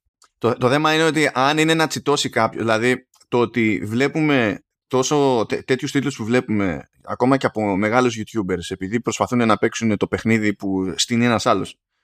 Γιατί στην τελική έτσι βγάζουν λεφτά. Και αυτοί, από αυτό ζουνε. Τώρα θα πεις θα το λυπηθούμε τον άλλον έχει ένα σκασμό λεφτά. Έτσι. Δεν σου λέω να τον λυπηθείς, αλλά έτσι λειτουργεί το πράγμα. Δηλαδή το, το περιβάλλον αυτό, αν πεις θέλω να κάνω παιχνίδι ως YouTuber και να υπάρχει ελπίδα να πετύχω κιόλας κτλ. Το παιχνίδι παίζεται έτσι και οι κανόνες δεν είναι οι δικοί σου. Οι κανόνες είναι του αλουνού. και αλλάζουν όποτε του γουστάρει του αλουνού. Και εσύ αναγκαστικά τους τρώ. Ε, αν είναι να πούμε ότι αυτά θέλουμε κάπως να αντιμετωπιστούν για να μην μπαίνει ο άλλος, να μην έχει κάποιος κίνητρο να, να προκαλέσει με τον ένα ή με τον άλλο τρόπο, τότε δεν έχει κανένα νόημα να κυνηγάμε συγκεκριμένα το YouTube, γιατί ο, ε, ο, ε, το, τον YouTuber βασικά. Ε, διότι ο YouTuber έχει, ας το πούμε, μια προσωπική ευθύνη, αλλά αυτή φτάνει μέχρι ένα σημείο. Και αυτό σε ένα βαθμό αναγκάζεται αλλά τους κανόνες βάζει άλλους. Κάπου δηλαδή, αν μας ενδιαφέρει η ρίζα πούμε, του προβλήματος και το θεωρούμε όλο αυτό στραβό, ε, πρέπει να κοιτάξουμε και λίγο παραπέρα, παιδί μου. Δηλαδή, Έτσι. εντάξει, Έτσι. ξέρω εγώ. Σωστό. Ε, Μιας και είπες όμως, κάποιος θέλει να κάνει ζημιά στην εταιριάρα μου, τη Sony και τα λοιπά. Εντάξει. Δεν καταλαβαίνω γιατί υπάρχει τέτοια πρεμούρα ας πούμε, για τον YouTuber για τον κάθε YouTuber. Αφού υπάρχει και η Sony από μόνη της. Δεν υπάρχει κανένα πρόβλημα. Τι κάνει η Sony; Καλά είναι η Sony. Ε, Sony καλά είναι. Μια χαρά περνάει σαν εταιρεία. Δεν λέω, αλλά ξέρεις. Ζει το μύθο τη, ρε παιδί μου. Α, ζει το μύθο τη. ναι. Βγαίνει και λέει, παιδιά, κοιτάξτε να δείτε. Ε, την πήραμε την κρυάδα ότι πηγαίνει πιο πίσω εκεί πέρα το Horizon Forbidden West. Αλλά κοιτάξτε να δείτε, έχουμε και pre να, να ανοίξουμε. Έχουμε και ειδικές εκδόσεις εκεί με αγαλματίδια ιστορίες. Πάρα πολύ ωραίες εκδόσεις. Δεν αντιλέγω. Αλλά κάπως αυτό πρέπει να το ταιριάξουμε με το ότι ε, βγαίνει το παιχνίδι και σε PS4 και σε PS5 αλλά δεν θέλουμε να, με τη μία έκδοση να είστε και καλά κομπλέ και με την άλλη έκδοση οπότε κάπως, κάπως πρέπει να το μαγειρέψουμε αυτό το πράγμα. Αμάν, αμάν, αμάν. Τι, τι μου έρχεται, τι μου έρχεται, κατραπακιά μου έρχεται. Λοιπόν, μ' αρέσει απίστευτα γιατί πήγανε και βάλανε στο price point που έχει ο, ε, ένας καινούριος τίτλος για PS4 βάλανε την έκδοση του PS4 η οποία δεν σου εξασφαλίζει προφανώς και την έκδοση του PS5 αλλά δεν σου εξασφαλίζει ούτε και κάποιο upgrade path για να πεις ότι πληρώνω τη διαφορά, βρε αδερφέ. Έτσι. The Jim, the Jim Ryan effect. Ε, ναι, ναι, ναι. Όπως έγινε, ξέρω εγώ, με το Ghost of Tsushima, που σου λέει ότι τέλος πάντων υπάρχει τρόπος. να ξέρεις, κάπως. Για όσους, για όσους δεν καταλάβανε ακριβώς τι λέει ο Μάνος, ε, να το βάλω ένα αστεράκι να το αναλύσω, σημαίνει ότι άμα πάρετε το Forbidden West και το PlayStation 4, δεν μπορεί να το κάνετε upgrade. Ναι, δηλαδή θα το πληρώσετε 70 ευρώ. Θα το ξαναγοράσετε για το PS5. Δηλαδή, θα το, αν αγοράσετε με 70 ευρώ για το PS4 και μετά το θελήσετε για το PS5, πρέπει να δώσετε άλλα 80 ευρώ για την έκδοση του PS5. Εκτός φυσικά, αν πάρετε ε, με τη μία πιο ακριβή έκδοση, στην οποία περίπτωση θα έχετε πρόσβαση και στις δύο, και στις δύο εκδόσεις. Απίστευτο. Ε, να πούμε ότι εμείς τα είχαμε πει να πούμε ότι εμείς θα είχαμε πει ότι θα εκμεταλλευτεί τη διαφορά αυτή της τιμής η Sony σε ορισμένους τίτλους που είναι πολύ καυτοί εάν, εάν ήταν cross-gen η τίτλη της που εν τέλει, ο, τι έκπληξη, είναι cross-gen η τίτλη της. Και σε ένα από τα πιο αναμενόμενα ε, παιχνίδια έχουμε αυτό το τροπιαστικό πράγμα. Και να πω ότι ε, δεν το βλέπεις πολύ, τώρα έχει αρχίσει αυτές οι μέρες και το ξεσκάβουν κά, κάποιοι, ότι είχαν πει ότι τα upgrades θα είναι free. Ο Ryan. Μα, μα είναι free. Το βάζεις, ε, το βάζεις το παιχνίδι του PS4 στο PS5 και τρέχει καλύτερα. Upgrade. Τέλος. Αλλά δε, το ότι δεν είναι η έκδοση του PS5 είναι άλλο καπέλο. Παρακαλώ. Ναι. No one should be... Απλά να διαβάσω τι είχε πει ο Ryan. No one should be disappointed. The PS5 versions of those games are built from the ground up to take advantage of the PS5 feature set με το που ακούτε αυτό build from the ground up to take advantage ή, ή to fully utilize ή ξέρω εγώ με το που το ακούτε αυτό και μιλάμε τώρα είμαστε τα πρώτα 2-3 χρόνια γενιάς ε, ξέρετε θεωρείτε αυτονόητο ότι σας λένε ψέματα. Δεν υπάρχει όλα τα χρόνια. Όχι τώρα. όλα τα χρόνια. Είναι ψέμα. Και συνεχίζει ο Ryan. And we have an upgrade path for PS4 users to get the PS5 versions for free Ορίστε, ε, να το upgrade path. It's about people having choice. And I'm really quite pleased about the situation. Αυτά έχει δηλώσει ο Jim Ryan στην προλανσάρισμα εποχή του PS5. Δεν έχει πει ψέματα ο Jim Ryan. Σου λέει πάρε την, άμα πάρεις την πιο ακριβή έκδοση και το παίξεις το PS4, είσαι jet και για PS5. Ορίστε το upgrade path. The end. Υπάρχει. Και δεν πληρώνεις ακόμα παραπάνω μετά, πληρώνεις ακόμα παραπάνω πριν. Οπότε είσαι κουμπλέ. Ε... Ηλία. Εύκολα είναι αυτό τώρα. Μανώ.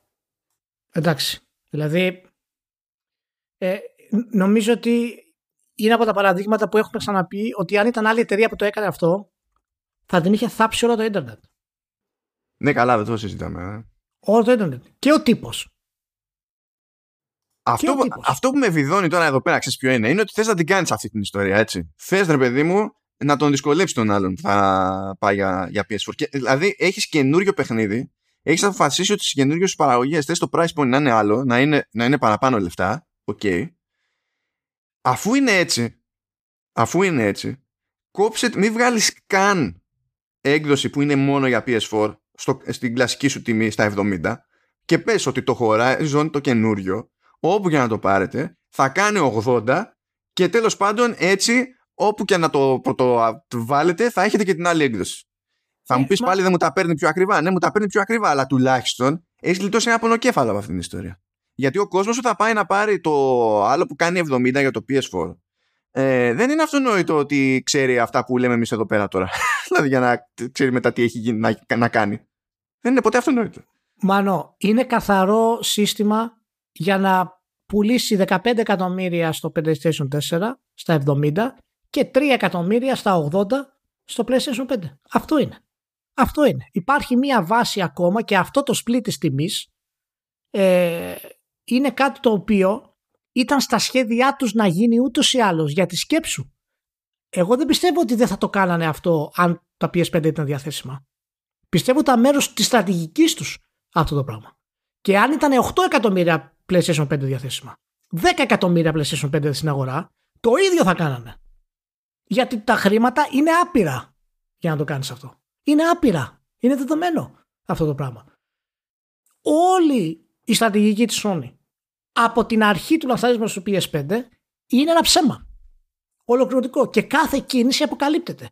Και όπως θα συζητάμε εμείς τώρα να σου πω ότι στην πρώτη σελίδα του Eurogamer δεν υπάρχει πουθενά είδηση για τη Sony. Πουθενά. Μιλάμε για το, για το, για το Horizon Forbidden West τώρα. Δεν μιλάμε για τον No More Heroes 3. Λοιπόν, παιδιά, επιλέξτε πού και τι διαβάζετε, τι ακολουθείτε. Ε, δεν, δεν κράζουμε τη Sony. Το ίδιο θα κάναμε για οποιαδήποτε εταιρεία συμπεριφέρεται έτσι. Δεν όχι, όχι, όχι, όχι. The new PS5 is worse. Έλα. Ναι, the new PS5 is worse. Δεν μπορείς να δίνεις συγχωροχάρτη για τέτοιες στρατηγικές που είναι εκτεταμένε. Εκτεταμένες. Έτσι. Αλλά απ' την άλλη είναι πίσνα. Σε όποιον αρέσει το κάνει. Σε όποιον δεν αρέσει δεν το κάνει. Είναι πολύ απλά. Είναι είναι αυτή η παλιά σχολή που την έχουμε πει χιλιάδες φορές του Jimmy Ryan. Είναι αυτό που φέρνει πίσω αυτό το πράγμα στη Sony. Το οποίο με το Leiden δεν θα ήταν έτσι. Τέλος πάντων. Λοιπόν, να δούμε πού θα σταματήσει, αν και δεν έχει μείνει τίποτα άλλο. Έκλεισε τώρα η στρατηγική. Όλοι οι τίτλοι είναι πλέον δεδομένοι ότι είναι cross-gen. Τα updates τα είδαμε. Τις τιμές έχουμε δει. Τώρα απλά περιμένουμε να έρθει κονσόλα στην αγορά και σιγά σιγά να να αλλάξει και το development, ας πούμε, ολοκληρωτικά. Εν τω μεταξύ, ανακοίνωσε και νέο PlayStation Showcase που και μόνο ναι. που το, δεν το λέει State of Play, αλλά το λέει PlayStation Showcase, ε, δημιουργεί μια ποιη προσδοκία για το οτιδήποτε. Αλλά και εκεί πέρα σου λέει ότι θα δείξουμε πράγματα για το υπόλοιπο του έτους, άρα δεν θα δείξουν κάτι μεγάλο δικό τους, γιατί δεν έχουν τίποτα για το υπόλοιπο του έτους. Πήγαν όλα πίσω. Θα δείξουμε κάτι, ξέρω εγώ, θα δείξουμε και πράγματα από το επόμενο έτος. Λες, α, οπότε έτσι σίγουρα θα δείξεις και κάτι παραπάνω από κάτι που έχεις ανακοινώσει ήδη και ενδεχομένως να δείξεις και κάτι που ε, ε, δεν έχουμε δει μέχρι τώρα π.χ. ξέρω εγώ να δούμε κανένα teaser από κανένα God of War που να μην, να μην είναι μόνο το logo να έχει κάτι παραπάνω τέλος πάντων ναι. και άντε να ανακοινώσει και πες και ένα, ένα εκτραδάκι αλλά μέχρι εκεί πάνε οι προσδοκίες μου δεν περιμένω κάτι άλλο ιδιαίτερο δεν ξέρω αν εσύ περιμένεις κάτι άλλο όχι δεν περιμένω κάτι άλλο αλλά να σου πω κάτι ένα απλό teaser να βγάλει για τον τίτλο της Naughty Dog, δεν θα νοιαστεί κανένας. Και όταν λέω κανένας, εννοώ τους δημοσιογράφους. Να το κάνει όπως με το Uncharted 4 που είχε βγάλει ένα wallpaper ναι. μόνο την πρώτη φορά. Ναι, δηλαδή όταν ξέρουν ότι τα μεγάλα site, τα περισσότερα, όχι όλα, εντάξει, μην τα ισοπεδώσουμε όλα, τα περισσότερα μεγάλα site ε, περνάνε στον ντούκου αυτές τις στρατηγικέ και αυτά τα προβλήματα. Γιατί είπαμε τα gaming sites δυστυχώς παραμένουν κάτω και τα μόνα site που μένουν στην ουσία και μπορούν να πούνε είναι τα ανεξάρτητα πλέον τελείως. Ε, με το που βγει το Uncharted το καινούριο τίτλος, το trailer, με το που γίνει κάτι τη Naughty το καινούριο, δεν υπάρχει καμία διαφορά για αυτή. Να βγει ο Dragman απλά να πει ότι χρησιμοποιούμε αυτές τις τεχνικές, θα από κάτω θα πει να γιατί κάνει 80 ευρώ. και θα ξεχαστούν τα πάντα. Θα ξεχαστούν τα πάντα. Τέλος πάντων. Ε, Dragman, you say. Dragman. Okay. Next up. Next up. Λοιπόν, έσκασε εκεί πέρα μια συνέντευξη ε, των Evan Wells και Neil Druckmann που έτσι κι αλλιώς είναι co-presidents ε, της Naughty Dog και μίλησαν εκεί στο Game Informer as people do και μίλησαν τώρα για διάφορα πράγματα έτσι γενικόλογα ξέρεις για το που έχετε φτάσει για που ξεκίνησε η Naughty Dog και τι λέει για σας το όνομα Naughty Dog που ακούγεται πιο παιχνιδιάρικο σε σχέση με τις παραγωγές που κάνετε εδώ και χρόνια και διάφορα τέτοια έτσι προβλεπέ που ας το πούμε ότι κινούνται λίγο σε επίπεδα πιο lifestyle. Έχει κάτι νέρντικα μέσα του στυλ όταν ξεκινούσαμε το The Last of Us Part 2 και ε, είχαμε καταλήξει στο Seattle πήραμε το, το μοντέλο του Seattle που είχε το Infamous για να πάρουμε την πρώτη κρυάδα αφού πριν φτιάξουμε εμείς ό,τι άλλο δεν έχουμε να φτιάξουμε μετά τέτοια νέρντικα και φτάνουν και στο θέμα του crunch δεν ξέρω αν μπορεί να διαβάσεις Ηλιά ναι, ναι. ναι, ναι. Ε, και αυτό είναι που είδα ότι ε, κινήθηκε πιο πολύ προς τα έξω. Δηλαδή είδα να αναδημοσιεύονται τμήματα τέλος πάντων της συνέντευξης και εκεί πέρα φαινόταν να, εστιάζει, να, να εστιάζουν σε άλλα μίντια. Ε, από τη μία στάθηκαν στο ότι ο, ο Wells είπε ότι προφανώς και έχω ρίξει κάψιμο και εγώ ίδιος και ότι και χάρη στο crunch έχω φτάσει εδώ που έχω φτάσει επαγγελματικά. Και αυτό το βλέπω να αναπαράγεται ξέρεις, με ένα ψηλοδεικτικό τρόπο. Του στυλ πώς τολμάει οποιοδήποτε και ε, λέει ότι το να καίγεσαι στη δουλειά μπορεί να έχει και θετικά. Ε, ενώ δεν είναι αυτή η στάση που κρατάνε στη συνέντευξη γενικότερα και λένε ότι δεν υπάρχει μια συγκεκριμένη λύση ε, και γι' αυτό δεν είναι και πολύ ζεστή για το ενδεχόμενο του συνδικαλισμού ας πούμε. Γιατί σου λέει ότι αν βάλουμε ένα κόφτη και πούμε ότι κοίταξε να δεις άμα γράψεις 40 ώρες το, το ρολόι μέσα στην εβδομάδα σταματάς γιατί αν δεν σταματήσεις θα έχουμε πρόβλημα μετά με το, με, με το όργανο ε, και αυτό αργά ή γρήγορα σε κάποιους θα δημιουργήσει ανάποδο πρόβλημα. Και ότι έχουμε δοκιμάσει διάφορα πράγματα εσωτερικά. Είχαμε πει κάποτε να μην δουλεύει κανένας με καμία κυβέρνηση Κυριακή. Και σου λέει εκεί είχαμε κάποιον που για προσωπικούς λόγους έπρεπε να λείψει άλλη μέρα και σου λέει «Ε, Εμένα με βολεύει να αναπληρώσω την Κυριακή, αλλά έτσι δεν με αφήνεται να αναπληρώσω την Κυριακή και κάτι διάφορα τέτοια που είναι λίγο σχετικά σε μεγάλες παραγωγές τώρα με κόσμο σε, που δεν είναι καν εξορισμού στο ίδιο time zone κτλ. είναι λίγο δύσκολο. Δηλαδή αναγκαστικά ε, πρέπει να κάνεις διαφορετικά πράγματα για διαφορετικούς ανθρώπους σε κάποιο βαθμό και δεν υπάρχει μια ενιαία τακτική που να λειτουργεί στα πάντα. Και αυτό που βγαίνει από τη σχετική συζήτηση στη συνέντευξη αυτή τέλος πάντων είναι ότι ε, τους ενδιαφέρει το ζήτημα του crunch. Δεν υπάρχει προφανής λύση. Μονίμως δοκιμάζουν πράγματα και το δοκιμάζουν όχι δεν και καλά μόνο με τη διάρκεια ας πούμε με, τη, ε, με, με το πλήθος των εργατορών αλλά και με το κλίμα που επικρατεί μέσα στην εταιρεία. Και αν ο άλλος αισθάνεται εντάξει ή αν αισθάνεται διαλυμένος γιατί και ο καθένας έχει τα διαφορετικά του όρια ας πούμε ή κίνητρα για τέτοια πράγματα. Ε, το οποίο εμένα μου φαίνεται λογικό. Τόσο μεγάλες ομάδες δεν υπάρχουν ε, προφανείς λύσεις. Α, αλλά πες άμα είναι, αν έχεις κάποιο σχόλιο για αυτό το θέμα, γιατί έχω και ένα άλλο point το οποίο είναι άσχετο με crunch που μου έχει μείνει από τη συνέντευξη αυτή. Που έτσι κι αλλιώς θα εννοείται ότι θα είναι στα links του επεισόδιου. Έτσι. Εγώ, ε, εγώ διαφωνώ με αυτή τη στάση του Walter Druckmann. Ε, Βασικά δεν συμφωνώ με τίποτα από ό,τι λένε. okay. για το θέμα εννοείς ή σε όλη τη συνέντευξη; Για το θέμα του crunch. Okay. Ε, δεν, δεν αντιλέγω την καλή τους διάθεση. Ε, θεωρώ ότι είναι λογικοί άνθρωποι και οι δύο. Ε, απλά είναι κάτι σημαντικό που θέλω να πω πριν κάνω το point. ε, που ο κόσμος μπορεί να μην το ξέρει. Ο Evan Wells και ο Dragman δεν είναι executives. Η πορεία τους ξεκίνησε από το Crunch. Ναι, ναι. Δηλαδή είναι δηλαδή στα χαρακόμματα. Ξεκίνησαν από τα χαρακόμματα. Ο Wells που είναι ο παλιότερος με το 98 είχε ξεκινήσει ε, από τη Sega το 93 και μετά πήγε στη, στην Naughty το 98 και άρχισε να δουλεύει στο Crash Bandicoot το, το World και ο Dragman φυσικά το 2004 ξεκίνησε με το Jack 3 ε, ως programmers και οι δύο. Οπότε ε, στο πετσί τους μέσα έχουν τη λογική του crunch. Δεν είναι δηλαδή executives με την παραδοσιακή έννοια για, για να πάρουν θέση. Και θα συμφωνήσω και σε αυτό που είπες εσύ Μάνο, ότι σε τόσο μεγάλες εταιρείες αυτό είναι δύσκολο, αλλά θα κάνω λίγο pushback στο ότι σε τόσο μεγάλες εταιρείες αυτό μπορεί να είναι και εύκολο να γίνει. Παραδείγματος χάρη, ε, το πώς εκφράζονται, εντάξει είμαι σίγουρος ότι προ, προφανώς ξέρουν, αλλά το πώς εκφράζονται δεν περνάει έξω στο ότι οι εργατικές νομοθεσίες ε, δεν υπάρχουν απλά και μόνο για να προστατεύσουν τους εργαζομένους από τον εργοδότη, αλλά να προστατεύσουν τους εργαζομένους από τους εαυτούς τους. Γιατί κάποιος ο οποίος αισθάνεται ότι μπορεί να δουλέψει 20 ώρες για ένα χρόνο κάθε μέρα, αυτό δεν σημαίνει ότι πρέπει να το κάνει η νομοθεσία προστατεύει και εσένα τον ίδιο από τον εαυτό σου. Γιατί αυτό θα έχει αντίκτυπο στη ζωή σου και κατ' επέκταση στην οικογένειά σου και κατ' επέκταση στα παιδιά σου και κατ' επέκταση στα παιδιά σου σε άλλα παιδιά και ούτω καθεξής. Και αυτό δείχνει να μην το εκλαμβάνουν υπόψη. Παραδείγματος χάρη στη Νορβηγία και σε άλλες σκανδιναβικές χώρες, αλλά είμαι σίγουρος και σε άλλες χώρες, τουλάχιστον στη Νορβηγία το τίθεται σε εφαρμογή. Σε άλλες χώρες μπορεί να μην τίθεται. Παραδείγματος χάρη δεν μπορείς να δουλέψεις το μήνα παραπάνω από 28 ώρες έξτρα εργασία. Είναι νόμος. Γιατί, γιατί δεν το κάνουν αυτό; Εγώ μπορώ να δουλέψω πάνω από 28 ώρες. Αλλά αν το κάνω, μετά θα σβήσω τον επόμενο μήνα. Ή μπορεί να αντέξω να το κάνω τρεις μήνες, παραδείγματος χάρη.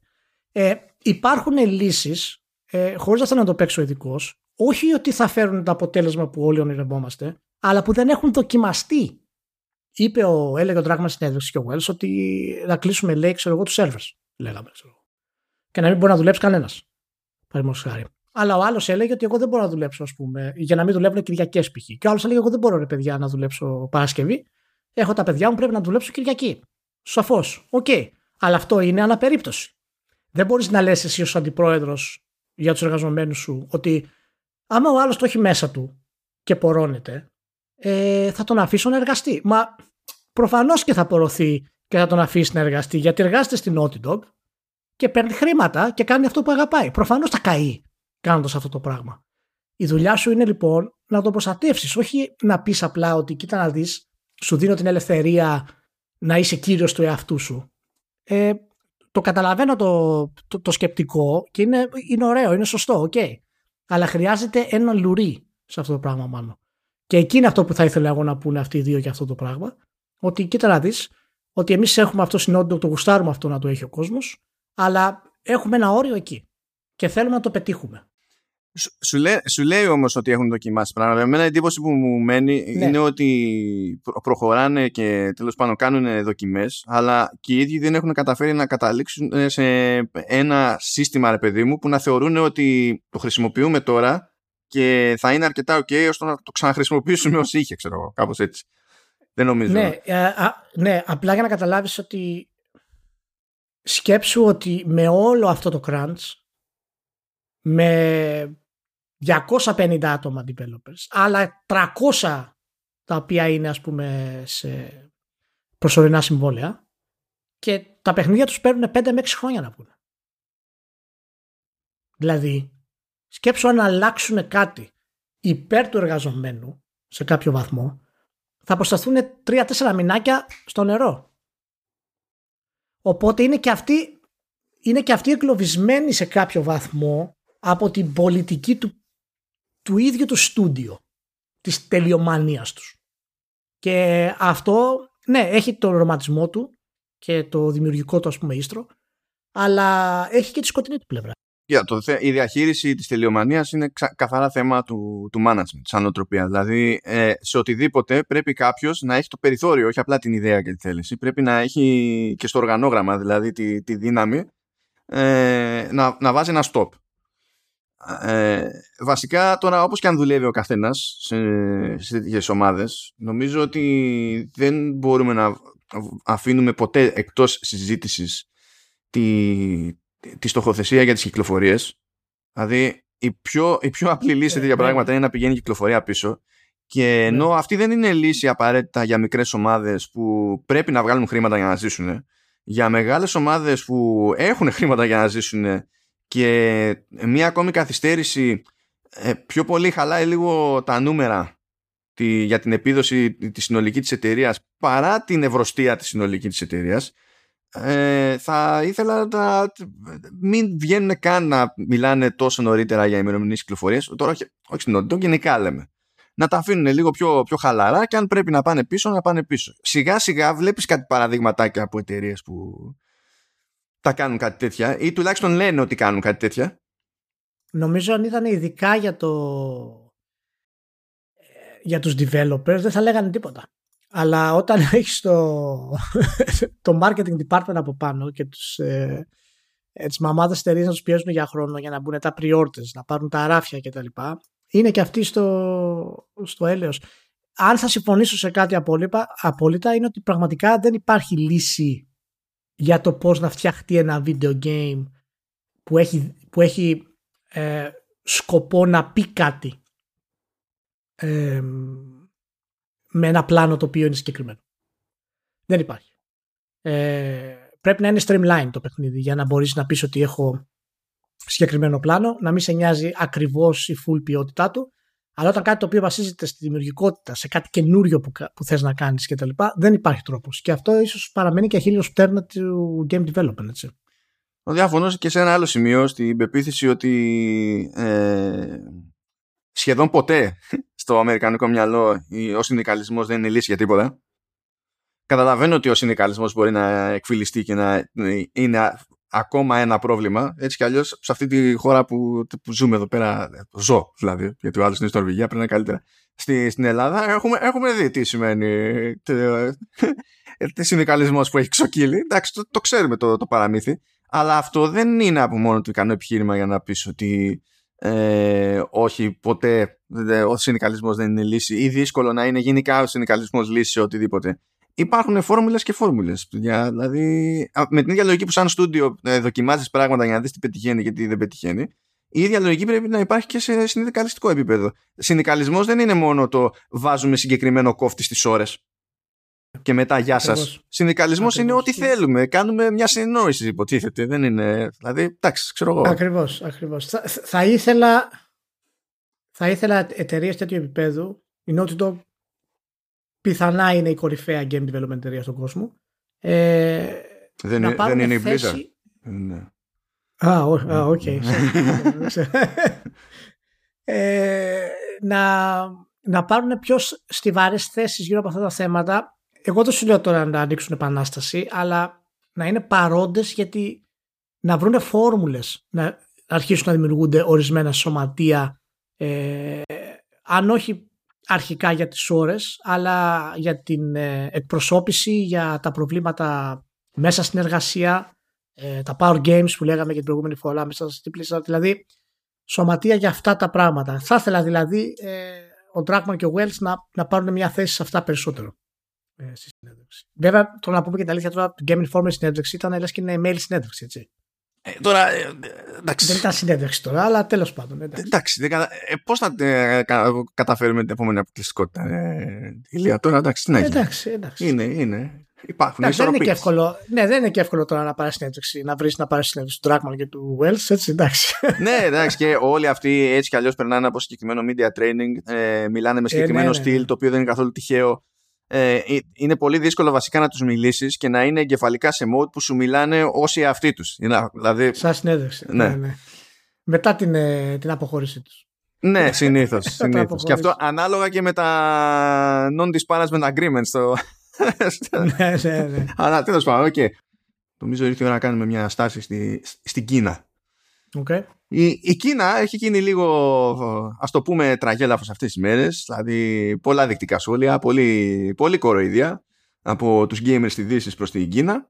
Διότι έσκασε ένας νόμος ακόμη στη, στην Κίνα. Μετά από μια κρατική εφημερίδα που χαρακτήρισε τα, τα games ε, το ε, πνευματικό όπιο της εποχής και μετά από αυτή τη δήλωση έπεσε η μετοχή της Tencent έχασε δισεκατομμύρια του market cap και τέλος πάντων υπάρχει μια κόντρα ας το πούμε έτσι υπάρχει ένα θέμα γενικά με το όλο το τεχνολογικό τομέα στη, στην Κίνα αλλά και με το, το τομέα των, των games και περνάει ένας νόμος λοιπόν που λέει έτσι κι αλλιώς υπήρχαν κάποιοι περιορισμοί στο πόσες ώρες επιτρέπεται ένα ένας ανήλικος να παίζει games σε ημερήσια βάση. Και τώρα πέρασε ένας ακόμη πιο σφιχτός νόμος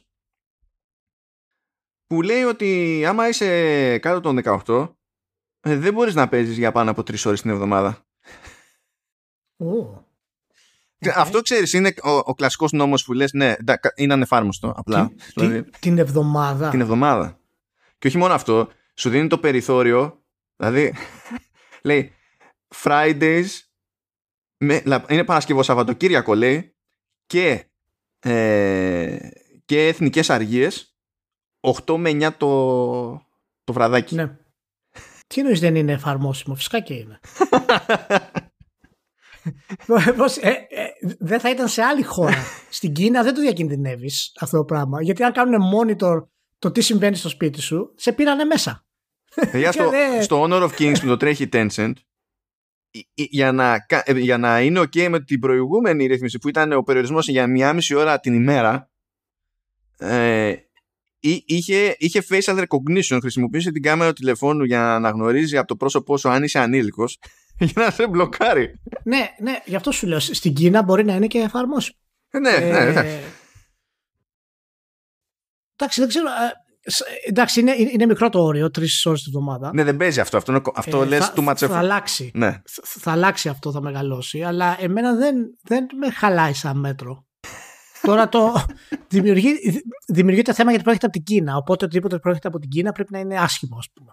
Αλλά όταν έχεις έναν ολόκληρο δυτικό πολιτισμό να φωνάζει ότι τα video games, ας πούμε, είναι ε, ναρκωτικό, και όντως είναι όπιο της σύγχρονης κοινωνίας. Είμαστε λιωμένοι. Shots fired, shots fired. Αλλά θα κάνω comeback γιατί θα έχω να βασιστώ σε αυτό. Και εγώ εκεί ναι. ήθελα να στρίβω. Ε, αλλά άμα τους πεις τους, τους πεις έναν τρόπο να γίνει αυτό το πράγμα, δεν θα τους αρέσει αυτό που κάνει η Κίνα. Αλλά ποιος είναι ο δικός τους τρόπος, ποιος είναι ο τρόπος ο δικός μας να μειώσουμε ας πούμε, την κατανάλωση; Το πας κατευθείαν ε, στους γονείς. Μα άμα ήταν τόσο εύκολο, θα το είχαν κάνει. Νομίζω ο κόσμος ότι οι γονείς δεν θέλουν τα παιδιά τους ε, να, είναι, να είναι ελεύθερα από τα games, ας πούμε. Όχι, φυσικά και θέλουν. Αλλά πώς θα γίνει; Πώς γίνεται όταν όλη η κοινωνία γύρω από τα παιδιά έχουν τα games, θα απομονώσει το παιδί σου; Δεν γίνεται αυτό το πράγμα. Ε, και είναι, είναι πρόβλημα το οποίο δημιουργείται πρόβλημα, είναι και στην Νορβηγία πρόβλημα φυσικά. Και είχαμε πει κάποια στιγμή, νομίζω πέρυσι το, είχαμε, το είχα πει, ότι υπάρχει ένα πιλωτικό πρόγραμμα στην Νορβηγία το οποίο για να μπορέσεις κάπως να αντιμετωπίσεις σιγά σιγά αυτό το θέμα, βάζεις σε ορισμένα σχολεία τη δυνατότητα να κάνουν ξέρεις, after school προπόνηση είτε για e-sports players, ε, είτε για, ξέρεις, για game, gaming hour, ας πούμε. Και αφού το κάνουν αυτό, μετά οι γονείς είναι γνωστοί, ξέρουν ότι το παιδί τους έπαιξε, άρα δεν θα παίξει στο σπίτι. Π.χ. Και έτσι ε, μειώνει. Είναι καταπληκτικό σύστημα πιλωτικό, αλλά ούτε αυτό ξέρω ε, τι πρόοδο έχει. Ας πούμε. Θα το ψάξω και θα σας το πω. Ε, λοιπόν, να, να πω το εξής, μιας και είπες τι κάνουμε στο δυτικό κόσμο κτλ. Επειδή αυτά τα πράγματα ε, συνήθως, αν είναι να ρυθμιστούν κάπου κάπως, με κάποιο περίεργο τρόπο, θα ξεκινήσει. Ειδικά αν μιλάμε για αυτόν τον κλάδο, έτσι. Θα είναι από τίποτα games, αν και κάτι κάνει και η Αγγλία σε κάποια μέτωπα, συνήθως. Από, από κάτι games, λέει, από οι Ηνωμένες Πολιτείες. Αν και κάτι κάνει και η Αγγλία στις περιπτώσεις, τώρα το έσωσα. Αλλά ξέρεις εκεί ποια είναι. είναι θα πέσει το, το αρκετό το lobbying, όπου η λύση θα είναι δίνουμε κρατική επιδότηση στην EA ώστε να μην είναι τόσο επιθετική στις τακτικές που χρησιμοποιεί για να βγάζει φράγκο το, το FIFA Ultimate Team. Και ένα χρόνο μετά θα κάνει double down η EA στις ίδιες τακτικές. Και αφού έχει πάρει την επιδότηση. Αλλά με κάποιο τρόπο θα γίνει spin αυτό ότι θα είναι επιτυχία. Αλλά never mind that. Ε, θέλω να πω ότι αυτό το κρά που τρώει τώρα εκείνα σε αυτή την περίπτωση είναι εύκολο αλλά είναι και λίγο ε, ε, είναι και λίγο λάθος είναι και λίγο λάθος διότι νομίζω ότι δεν συνειδητοποιούμε ακριβώς τι σχολιάζουμε. Μπορεί να, δηλαδή, γενικά δεν δηλώνουμε φαν της Κίνας σε πολιτικό επίπεδο. Είναι λίγο δύσκολο να το κάνεις αυτό άμα δεν είσαι μέσα στην Κίνα. Α, αλλά το θέμα είναι ότι αν δείτε τι σημαίνει gaming στην Κίνα, το στάνταρ που εκεί πέρα ε, ξεκίνησε στην ουσία, αυτό που πούμε έτσι, και σίγουρα εκεί ανδρώθηκε και έγινε μεγάλη business, το στάνταρ είναι το free to play. Και το free to play πηγαίνει με κάποιες τακτικές γιατί έχει το στόχο που έχει. Πρέπει να σε κρατήσει μέσα, πρέπει να σκιστεί στο engagement, ώστε να αυξάνονται οι πιθανότητες να τους κάτσεις φράγκα κτλ. Το default στην gaming κουλτούρα δηλαδή εκεί είναι αυτό. Δεν είναι αυτό το default στο δυτικό κόσμο. Άσχετα με το ότι και, εκεί, και αυτό απλώνεται στο δυτικό κόσμο, είναι σε άλλο στάδιο η Κίνα. Στην Κίνα δεν μπορείς να πεις από άποψη οικονομίας ο, ο, ο πολύς ο κόσμος, οι πολλοί παίκτες δεν μπορούν να πούνε πηγαίνω και τα σκάω και αγοράζω μια κονσόλα διότι το κόστος αυτό για το μέσο εισόδημα δεν είναι το ανάλογο που είναι για εμάς εδώ πέρα ακόμη και στην Ελλάδα ας πούμε πόσο μάλλον στην Νορβηγία που ε, το έχουν τα αντίστοιχα πολύ πιο, πιο εύκολο να πούνε κάνω αυτό το έξοδο για, για αυτή την ιστορία αυτό που προσπαθούν να αντιμετωπίσουν εκεί σαν στυλ, σαν ιδιοσυγκρασία, σαν κλίμακα δεν είναι ακριβώς αυτό το πράγμα που υποτίθεται ότι θέλουμε να αντιμετωπίσουμε εμείς από εδώ και δεν έχει καν νόημα να, να το κρίνουμε σαν να εφαρμόζεται στη δική μας την πραγματικότητα. Τώρα το ότι αυτό το μέτρο είναι κομμωδία με τέτοια μέτρα δεν πας πουθενά είναι έτερον εκάτερον. Αλλά τουλάχιστον να συνειδητοποιούμε πού γίνονται αυτά τα πράγματα και για ποιο λόγο γίνονται έτσι τα πράγματα και γιατί ξεκινάει ολόκληρη καμπάνια κόντρα στις εταιρείες του gaming η, το, το, το κράτος εκεί πέρα τι παιχνίδι παίζεται είναι άλλο το level είναι άλλο το πλαίσιο τελείως. Ναι, είναι τελείως διαφορετικό το επίπεδο και οι σχέσεις που υπάρχουν ε, μεταξύ των εταιριών και των κυβερνήσεων και των media στην Κίνα από ό,τι σε οποιαδήποτε άλλη χώρα ακριβώς λόγω του μεγέθους της. Αλλά ε, σαν, σαν μέτρο ε, δεν υπάρχει αν, αντιστοιχεία. Γι' αυτό ρώτησα ότι ποιο είναι ένα δυτικό μέτρο που κάνουμε εμείς. Είπα, ας πούμε, κάτι που κάνει η Νορβηγία. Ποιες άλλες χώρες κάνουν αυτό το πράγμα; Λοιπόν, το κάνει, το κάνει εσχάτως το Ηνωμένο Βασίλειο. Γιατί τώρα αυτή, αυτή, αυτή την περίοδο ε, αρχίζει ε, και εφαρμόζει νέο κανονισμό για, το, ε, για child safe design και το εφαρμόζει και στα games αλλά και στο software και στην ουσία ε, ζητά από τους developers κάθε είδους να αποφεύγουν στάνταρ τακτικές που χρησιμοποιούνται για να κρατάνε τον άλλον σε λούπες για να σπρώχνουν το engagement και να του τα παίρνουν σε βάθος χρόνου όσο μπορούν να τα πάρουν. Τώρα πώς θα, πώς θα μεταφραστεί αυτό στην πράξη που θα οδηγήσει δεν ξέρω. Αλλά είναι μια προσπάθεια που είναι πολύ ε, πρόσφατη, πολύ φρέσκια σαν εξέλιξη δηλαδή και είναι από ναι. το Ηνωμένο Βασίλειο. Και πρέπει να πούμε ότι αυτές οι ελάχιστες ας πούμε, αντιδράσεις και περιπτώσεις ε, που γίνονται έχουν να κάνουν και με την κουλτούρα του πώς έχουμε συνηθίσει και πώς την έχουμε συνηθίσει στη ζωή μας. Παραδείγματος χάρη, εάν ένας Έλληνας γονιός παραπονιέται ότι τα video games είναι πολύ θυστικά και απαγορεύει στο παιδί του να παίξει και έχει πρόβλημα να το καταφέρει αυτό το πράγμα, εάν έρθει το κράτος με νομοθεσία και του πει ότι επειδή υπάρχει ένα τέτοιο πρόβλημα ή μπορεί να έχεις δηλώσει εσύ ότι υπάρχει τέτοιο πρόβλημα, και αυτόματα θα κόβονται το gaming internet σου, ας πούμε, από αυτές τις ώρες που έχεις ζητήσει. Αν υπήρχε μια τέτοια τεχνολογία, ένα τέτοιο σχεδιασμό, ο Έλληνας γονιός δεν το δεχόταν. Γιατί θα θεωρούσε ότι η κυβέρνηση παρεμβαίνει στη ζωή του. Και θα προσπαθούσε ούτως ή άλλως να ελέγξει το παιδί του, θα αποτύχανε, αλλά αυτό θα ήταν πιο καλό από το να έρθει η κυβέρνηση να το ελέγξει αυτό το πρόγραμμα. Κάτι παραδείγματος χάρη που δεν γίνεται στην Νορβηγία ή στις σκανδιναβικές χώρες. Για τις σκανδιναβικές χώρες δέχονται παραδείγματος χάρη την νομοθεσία λέει αυτό, άρα κάνεις αυτό. Και το θέμα είναι ότι αν δεν σου αρέσει αυτή η νομοθεσία, την αλλάζεις σε κάτι πιο λογικό. Οπότε έχει να κάνει και με το στυλ του, ε, του μέσου, ας πούμε, ανθρώπου στη χώρα που ζει αυτό το πράγμα. Και είναι πραγματικά ε, κρίμα ε, να μην βλέπουμε περισσότερες αντιδράσεις από τις, ε, από τις μεγάλες χώρες, τις μεγάλες αγορές ε, για τέτοια θέματα και πολύ περισσότερο από ε, από τις εταιρείες που είναι για την προστασία πούμε, του παιδιού γύρω από τα games και ε, οτιδήποτε άλλο έχει να κάνει με το πώς εθίζονται ας πούμε, τα, τα παιδιά. Παιδιά μιλάμε και για εφήβους, έτσι, δεν μιλάμε για 10 χρόνια απλώς. Όχι, είναι, ειδικά για το, για το νόμο αυτό στην Κίνα μιλάμε για μέχρι τα 18. Δηλαδή και έχουν τυλτάρει εκεί πέρα γιατί σου λέει πριν τα 18 μπορώ να βγάλω άδεια οδήγησης. Πριν τα 18 ναι, μπορώ να, να βγάλω άδεια ναι. εργασίας. Πριν, πριν από όλα αυτά. Ναι. Αλλά δεν μπορώ να παίξω. Αυτές τι χαζές, ας πούμε, συγκρίσεις που βλέπεις συνέχεια σε memes στο, στο ίντερνετ. Από διαφόρους ε, που συγκρίνουν τελείως ανόητα πράγματα μόνο και μόνο για να, για να πούνε κάτι. Ε, να σου πω να το παρακολουθήσουμε αυτό. Να δούμε πώς θα πάει και τι ακριβώς θα, θα βγει από αυτό το πράγμα. Πάντως αυτή η γκρίνια που παίζει, επειδή εντάξει, είμαστε όσα χρόνια είμαστε σε αυτό το, το άθλημα πια και τα παράπονά μας για το μοντέλο του free to play, σαν όχι εμείς οι δύο συγκεκριμένα μόνο, αλλά γενικότερα το αθλήματος, τα είχαμε από πολύ νωρίς και είναι και λίγο λυπηρό το ότι ε, πέφτουμε συλλογικά τόσο μέσα. Μάνο, όταν είχαν ξεκινήσει αυτό το πράγμα και το συζητούσαμε και κάτι δύο χρόνια τώρα πριν, αυτά τα μοντέλα. Είχαμε, συζητούσαμε ότι εν τέλει στο χειρότερο σενάριο θα πρέπει να κοπεί από κάποιον νόμο αυτό το πράγμα. Και όντως είναι, είναι τραβηγμένο τώρα γιατί είναι και στην Κίνα βέβαια, αλλά όντως συμβαίνει αυτό το πράγμα γιατί το free to play δεν σταματάς. Είναι free to play. Ή το λέει, τελείωσε. Ναι, και νομίζω ότι, νομίζω ότι ε, στη, σε βασικό επίπεδο λογικής η προσέγγιση της Κίνας μπορεί ο νόμος να είναι κούκου, αλλά το σκεπτικό που φαίνεται να έχει η κινέζικη κυβέρνηση δεν είναι εκτός τόπου και χρόνου. Παρότι διαφέρει από τη, ε, από τη δυτική λογική. Διότι έτσι, δηλαδή κάνει αυτή τη, βάζει αυτή τη ρύθμιση η, η Κίνα και δεν ενδιαφέρει να θα τσαντήσει τους εφήβους και τα παιδιά, διότι ξέρει ότι έτσι με άμεσο τρόπο μπορεί να κάνει οικονομική ζημιά στις μεγάλες κινέζικες εταιρείες που ασχολούνται με games. Πράγμα που σημαίνει ότι έτσι ε, μπορεί στην ουσία να εκβιάσει τις εταιρείες αυτές για να προσαρμοστούν όπως γουστάρει ε, της κυβέρνησης ε, και του κόμματος να, να προσαρμοστούν και είναι ένας τρόπος που μπορεί να μην είναι ωραίος, μπορεί να μην είναι πολιτισμένος, ας το πούμε έτσι, με τον τρόπο που το αντιλαμβανόμαστε εμείς, αλλά είναι ένας τρόπος να επιβάλλει κάποια πράγματα στις εταιρείες πιο γρήγορα.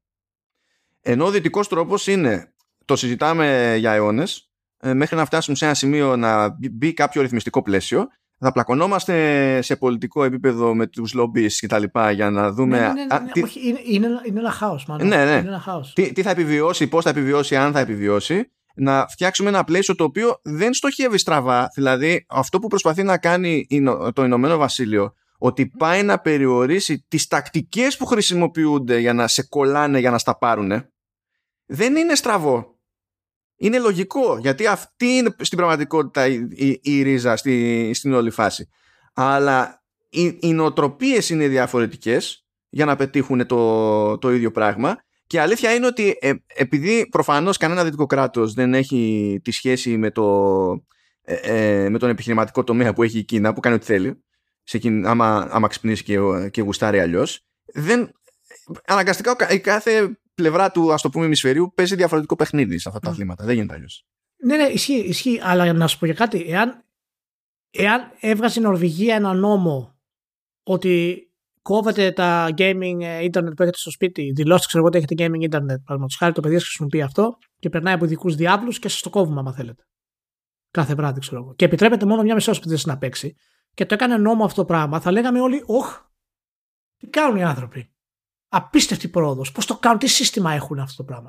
Α, δεν είμαι σίγουρος δηλαδή... ότι θα το λέγαμε για απίστευτη πρόοδο. Δεν τι γίνεται μόνο με την υποχρεωτικότητα του εμβολιασμού και θα τα πούμε. Θα τα ε, ναι, τέλος πάντων, ναι, τουλάχιστον θα λέγαμε ότι είναι ένα σύστημα το οποίο δοκιμάζουν και τρομερό. Τώρα κατευθείαν είμαστε αρνητικοί σε αυτό το πράγμα, γιατί προφανώς η Κίνα έχει και άλλες βλέψεις. OK, okay, το καταλαβαίνω αυτό. Αλλά αν καταφέρουμε λίγο να δούμε λίγο μόνο του αυτό το κομμάτι, ε, κάποια πιο ήπια ή πιο normal χρήση του θα ήταν θησαυρός για γονείς που έχουν πρόβλημα με τέτοιο πράγμα. Και αυτά τα προβλήματα είναι πολύ δύσκολα να λυθούν.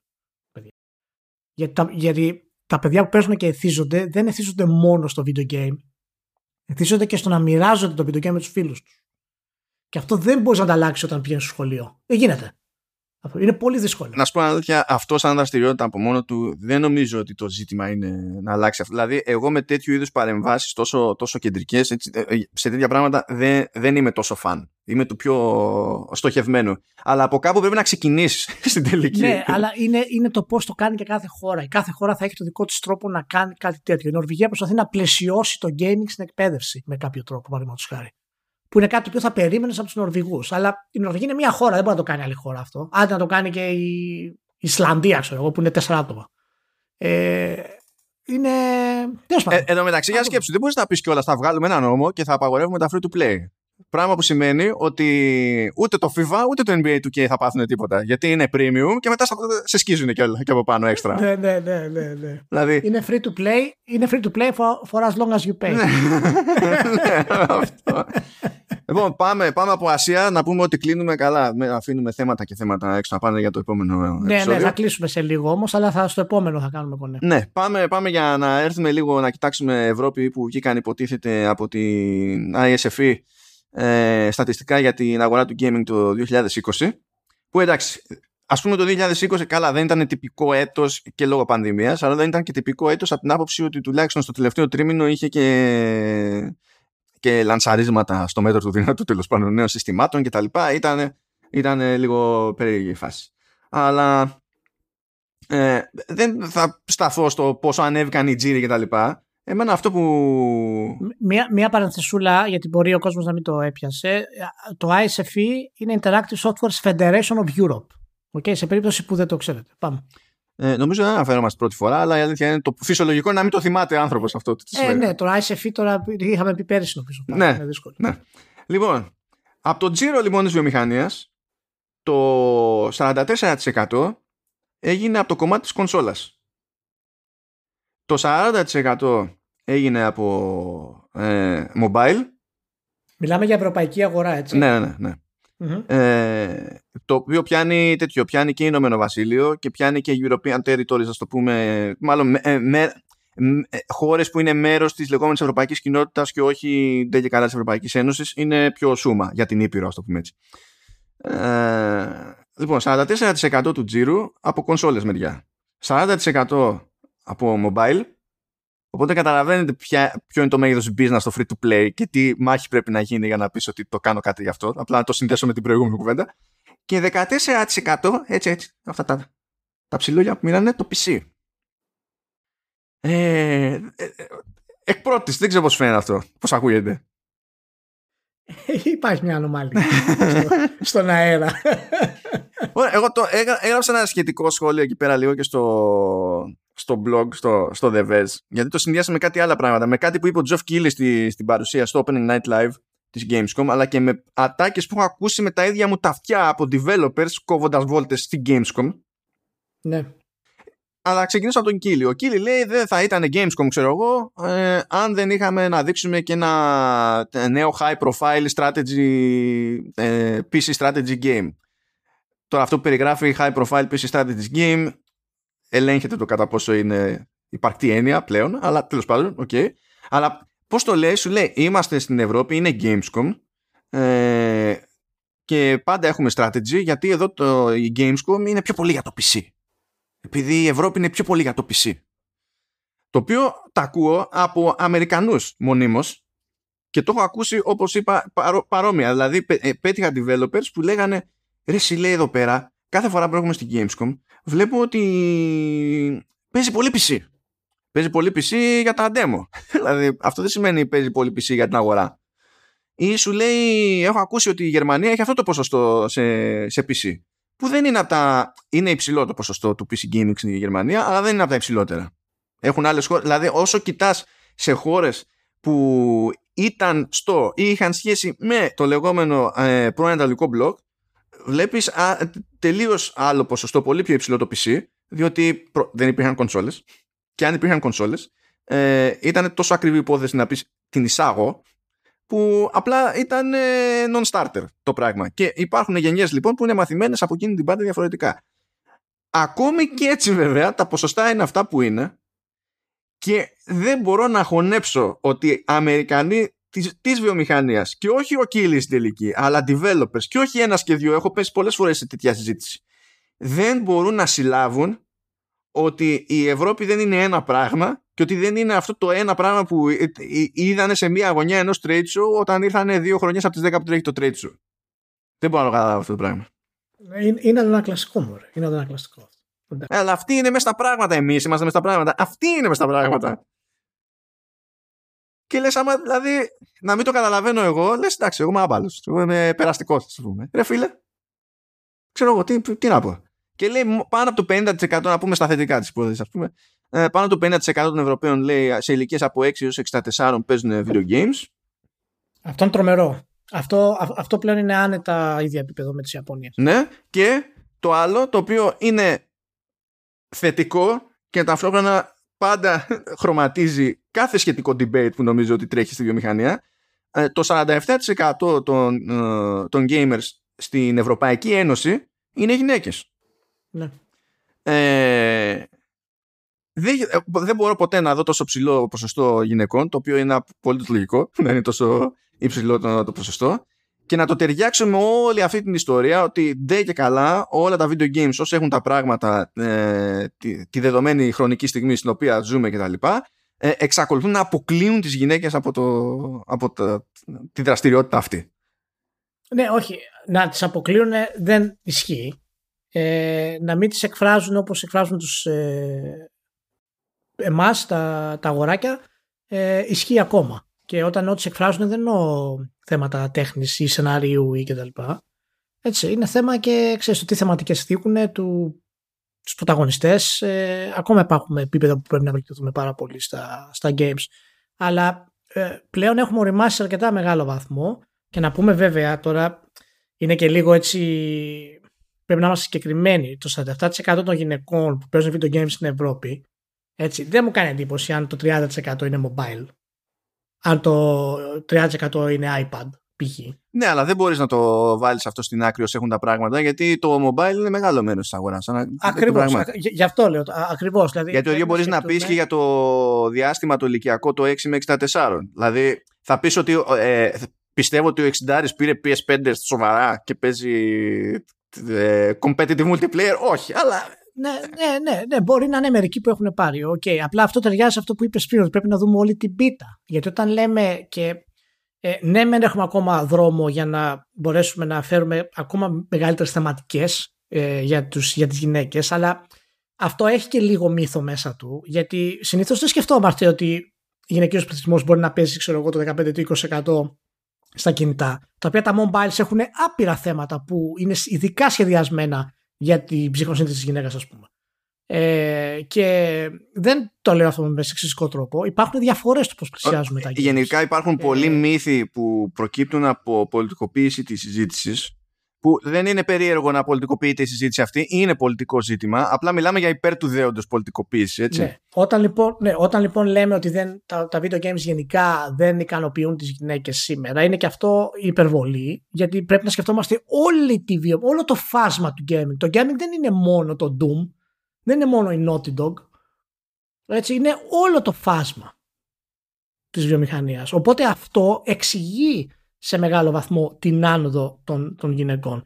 Και ε, το 47% ε, είναι, είναι πάρα πολύ ωραίο ποσοστό και ιδιαίτερα στην Ευρώπη ε, και πραγματικά θα ήθελα πάρα πολύ η, η να, να κάνει μια έρευνα εκτεταμένη για να δούμε πραγματικά ποιες είναι αυτές οι διαφορές που τραβούν τις γυναίκες και σε ποια games και να δοθούν προσοχή από κάποιες εταιρείες στο να επεκταθούν Αυτά Γιατί και εκεί υπάρχουν παρανοήσεις. Υπάρχει, ας πούμε, η, δηλαδή, νομίζω ότι αν ρωτήσουμε οποιοδήποτε περαστικό ε, τι πιστεύει, ότι αν βάλουμε επιλογή για ή εξ αρχής γυναίκα πρωταγωνίστρια σε ένα video game, ότι θα τραβήξουμε περισσότερο γυναικείο κοινό. Αυτό ε, δεν είναι τόσο αυτονόητο. Έχει, έχει μετρηθεί μάλιστα ότι το να υπάρχει επιλογή για, για πρωταγωνίστρια σε video game ε, ανεβάζει τα, τα ποσοστά των ανδρών gamers που προτιμούν την τη πρωταγωνιστή από τον ναι. πρωταγωνιστή αν έχουν επιλογή, ας πούμε, σε ναι. αυτή την περίπτωση. Γι' αυτό λέω ότι χρειάζεται μια εκτεταμένη έρευνα, γιατί προφανώς οι γυναίκες σου αρέσουν πράγματα τα οποία μας αρέσουν και εμάς. Δεν υπάρχουν μεγάλες διαφορές σε αυτό το κομμάτι. Αλλά εκεί που υπάρχουν διαφορές, χρειάζεται έρευνα για να δοθούν περισσότερα κονδύλια ώστε να επεκταθούν αυτά τα κομμάτια. Όπως παραδείγματος χάρη δόθηκαν κονδύλια για εταιρείες να φτιάξουν παιχνίδια τα οποία ε, ήταν στοχευμένα ειδικά, ας πούμε, στην, ε, στο, στο free to play παραδείγματος χάρη. Υπήρχε ένα concept στο να γίνει αυτό το πράγμα. Ε, χρειαζόμαστε δηλαδή περισσότερη έρευνα ε, και τώρα είναι η ευκαιρία γιατί το κοινό αυτό το 47% είναι, δεν είναι αμεληταίο καθόλου. Είναι πολύ μεγάλη πηγή εισοδήματος για όλες τις εταιρείες στον κόσμο. Για κερασάκι που κολλάει στο θέμα αλλά είναι από άλλο κλάδο και μετά να αρχίσουμε τις χειρετούρες. Ε, παρακολουθώ ένα site που λέγεται Steven Follows τα ακούς δεν ξεκινάς με ιδιαίτερες προσδοκίες. Αλλά είναι ένας τύπος, ο οποίος γενικά έχει κάψα με τη στατιστική και τσεκάρει ε, θέματα ε, για την αγορά του κινηματογράφου. Okay. Και όταν λέμε τσεκάρει θέματα για την αγορά του κινηματογράφου, θα θέσει κάποια ερωτήματα του στυλ ε, ποιοι, ξέρω εγώ, ποιος είναι ε, ο, μεσ, ο, ο μεσόρος ηλικίας των σκηνοθετών, ξέρω εγώ, και τι λέει αυτό για τις ταινίες που ε, όχι απλά σκηνοθετούν, αλλά τις γράφουν κιόλας. Ή ε, ποιο, ποια είναι η διασπορά, η διασπορά, ποιο είναι το ζύγι με άντρες και γυναίκες στους τάδε ρόλους στις παραγωγές, ξέρω εγώ. Και, δηλαδή, και κάθεται και παίρνει ε, από τα επίσημα credits στατιστικά από 20 ετία, γιατί αυτά είναι διαθέσιμα τα, τα δεδομένα, και προσπαθεί να δει τι εικόνα δημιουργείται. Προμηνών ε, είχε αναρωτηθεί, δηλαδή είναι από 31η Ιανουαρίου του 2021. Ε, λέει ρε παιδί μου, do male and female critics judge films differently. Και το ξεκινάει με αυτό το, το ζήτημα. Ε, δεν δηλώνει ποτέ απόλυτα σίγουρος για τα πάντα, γιατί σου λέει στατιστική είναι, υπάρχουν περιθώρια λάθος εκεί, εκεί και εκεί. Είναι ειλικρινής ως προς αυτό. Α, αλλά υπάρχει γενικά η θεωρία, ρε παιδί μου, ξέρεις το, ότι υπάρχει και στην κριτική το male gaze και ότι ο άνθρωπος το βλέπει, ο άντρας θα το δει λίγο αλλιώς από, από τη γυναίκα, το ίδιο πράγμα κτλ. Και πιάνει τώρα στατιστικά από δημοσιευμένες βαθμολογίες για τις ίδιες ταινίες από το 2001 μέχρι το 2021. Και κοιτάζει και από είδος σε είδος, γιατί δεν είναι σε όλα τα ίδια ακριβώς η ίδια η συμπεριφορά. Και στη σούμα, στο σύνολο, η, η απόκληση μεταξύ ανδρών κριτικών κινηματογράφου και γυναικών κριτικών κινηματογράφου αν και για να είμαστε ειλικρινείς και το σημειώνει, είναι περισσότεροι συνήθως οι άντρες κριτικοί κινηματογράφου και λιγότερες οι γυναίκες, οπότε υπάρχει ένα άλλο debate που παίζει εκεί πέρα. That said, η, η απόκληση συνήθως είναι ψηλοαμεληταία. Το οποίο επίσης πηγαίνει κόντρα στην εντύπωση που άμα με ρωτούσε εμένα ένας ξέμπαρκος θα έλεγα ότι έχω. Και την έχω όχι επειδή είχα δει τα στατιστικά, αλλά επειδή και εγώ ως άνθρωπος ακούω πράγματα από εδώ, ακούω πράγματα από εκεί και επηρεάζεσαι και σκέφτεσαι ότι κάπως και τα λοιπά. Γι' αυτό θέλει πάντα θέλει λίγο μασαζάκι το θέμα για να φτιάξουμε την εικόνα. Αλλιώς δεν υπάρχει, δεν βγάζεις μάκρη. Σωστό. Σωστό και πάρα πολύ σωστό. Νομίζω κάναμε ένα super pod ε, όπως συνήθως το pod ε, στην Ευρώπη. πάρα πολύ ωραία. το pod στην Ευρώπη. ναι, okay, εντάξει.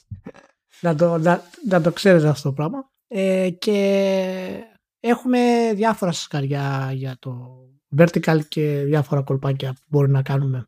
Οπότε κάντε υπομονή και θα γίνουν τα πράγματα ακόμα καλύτερα. Ακόμα καλύτερα. Να είστε όλοι καλά. Ευχαριστούμε που ήσασταν μαζί. Φιλιά πάρα πολλά. Καλή υγεία. Και τώρα που πέφτει και η ζέστη κάτω, δεν θέλω άλλα παράπονα. Εντάξει. και κάντε, κάντε τα εμβόλια.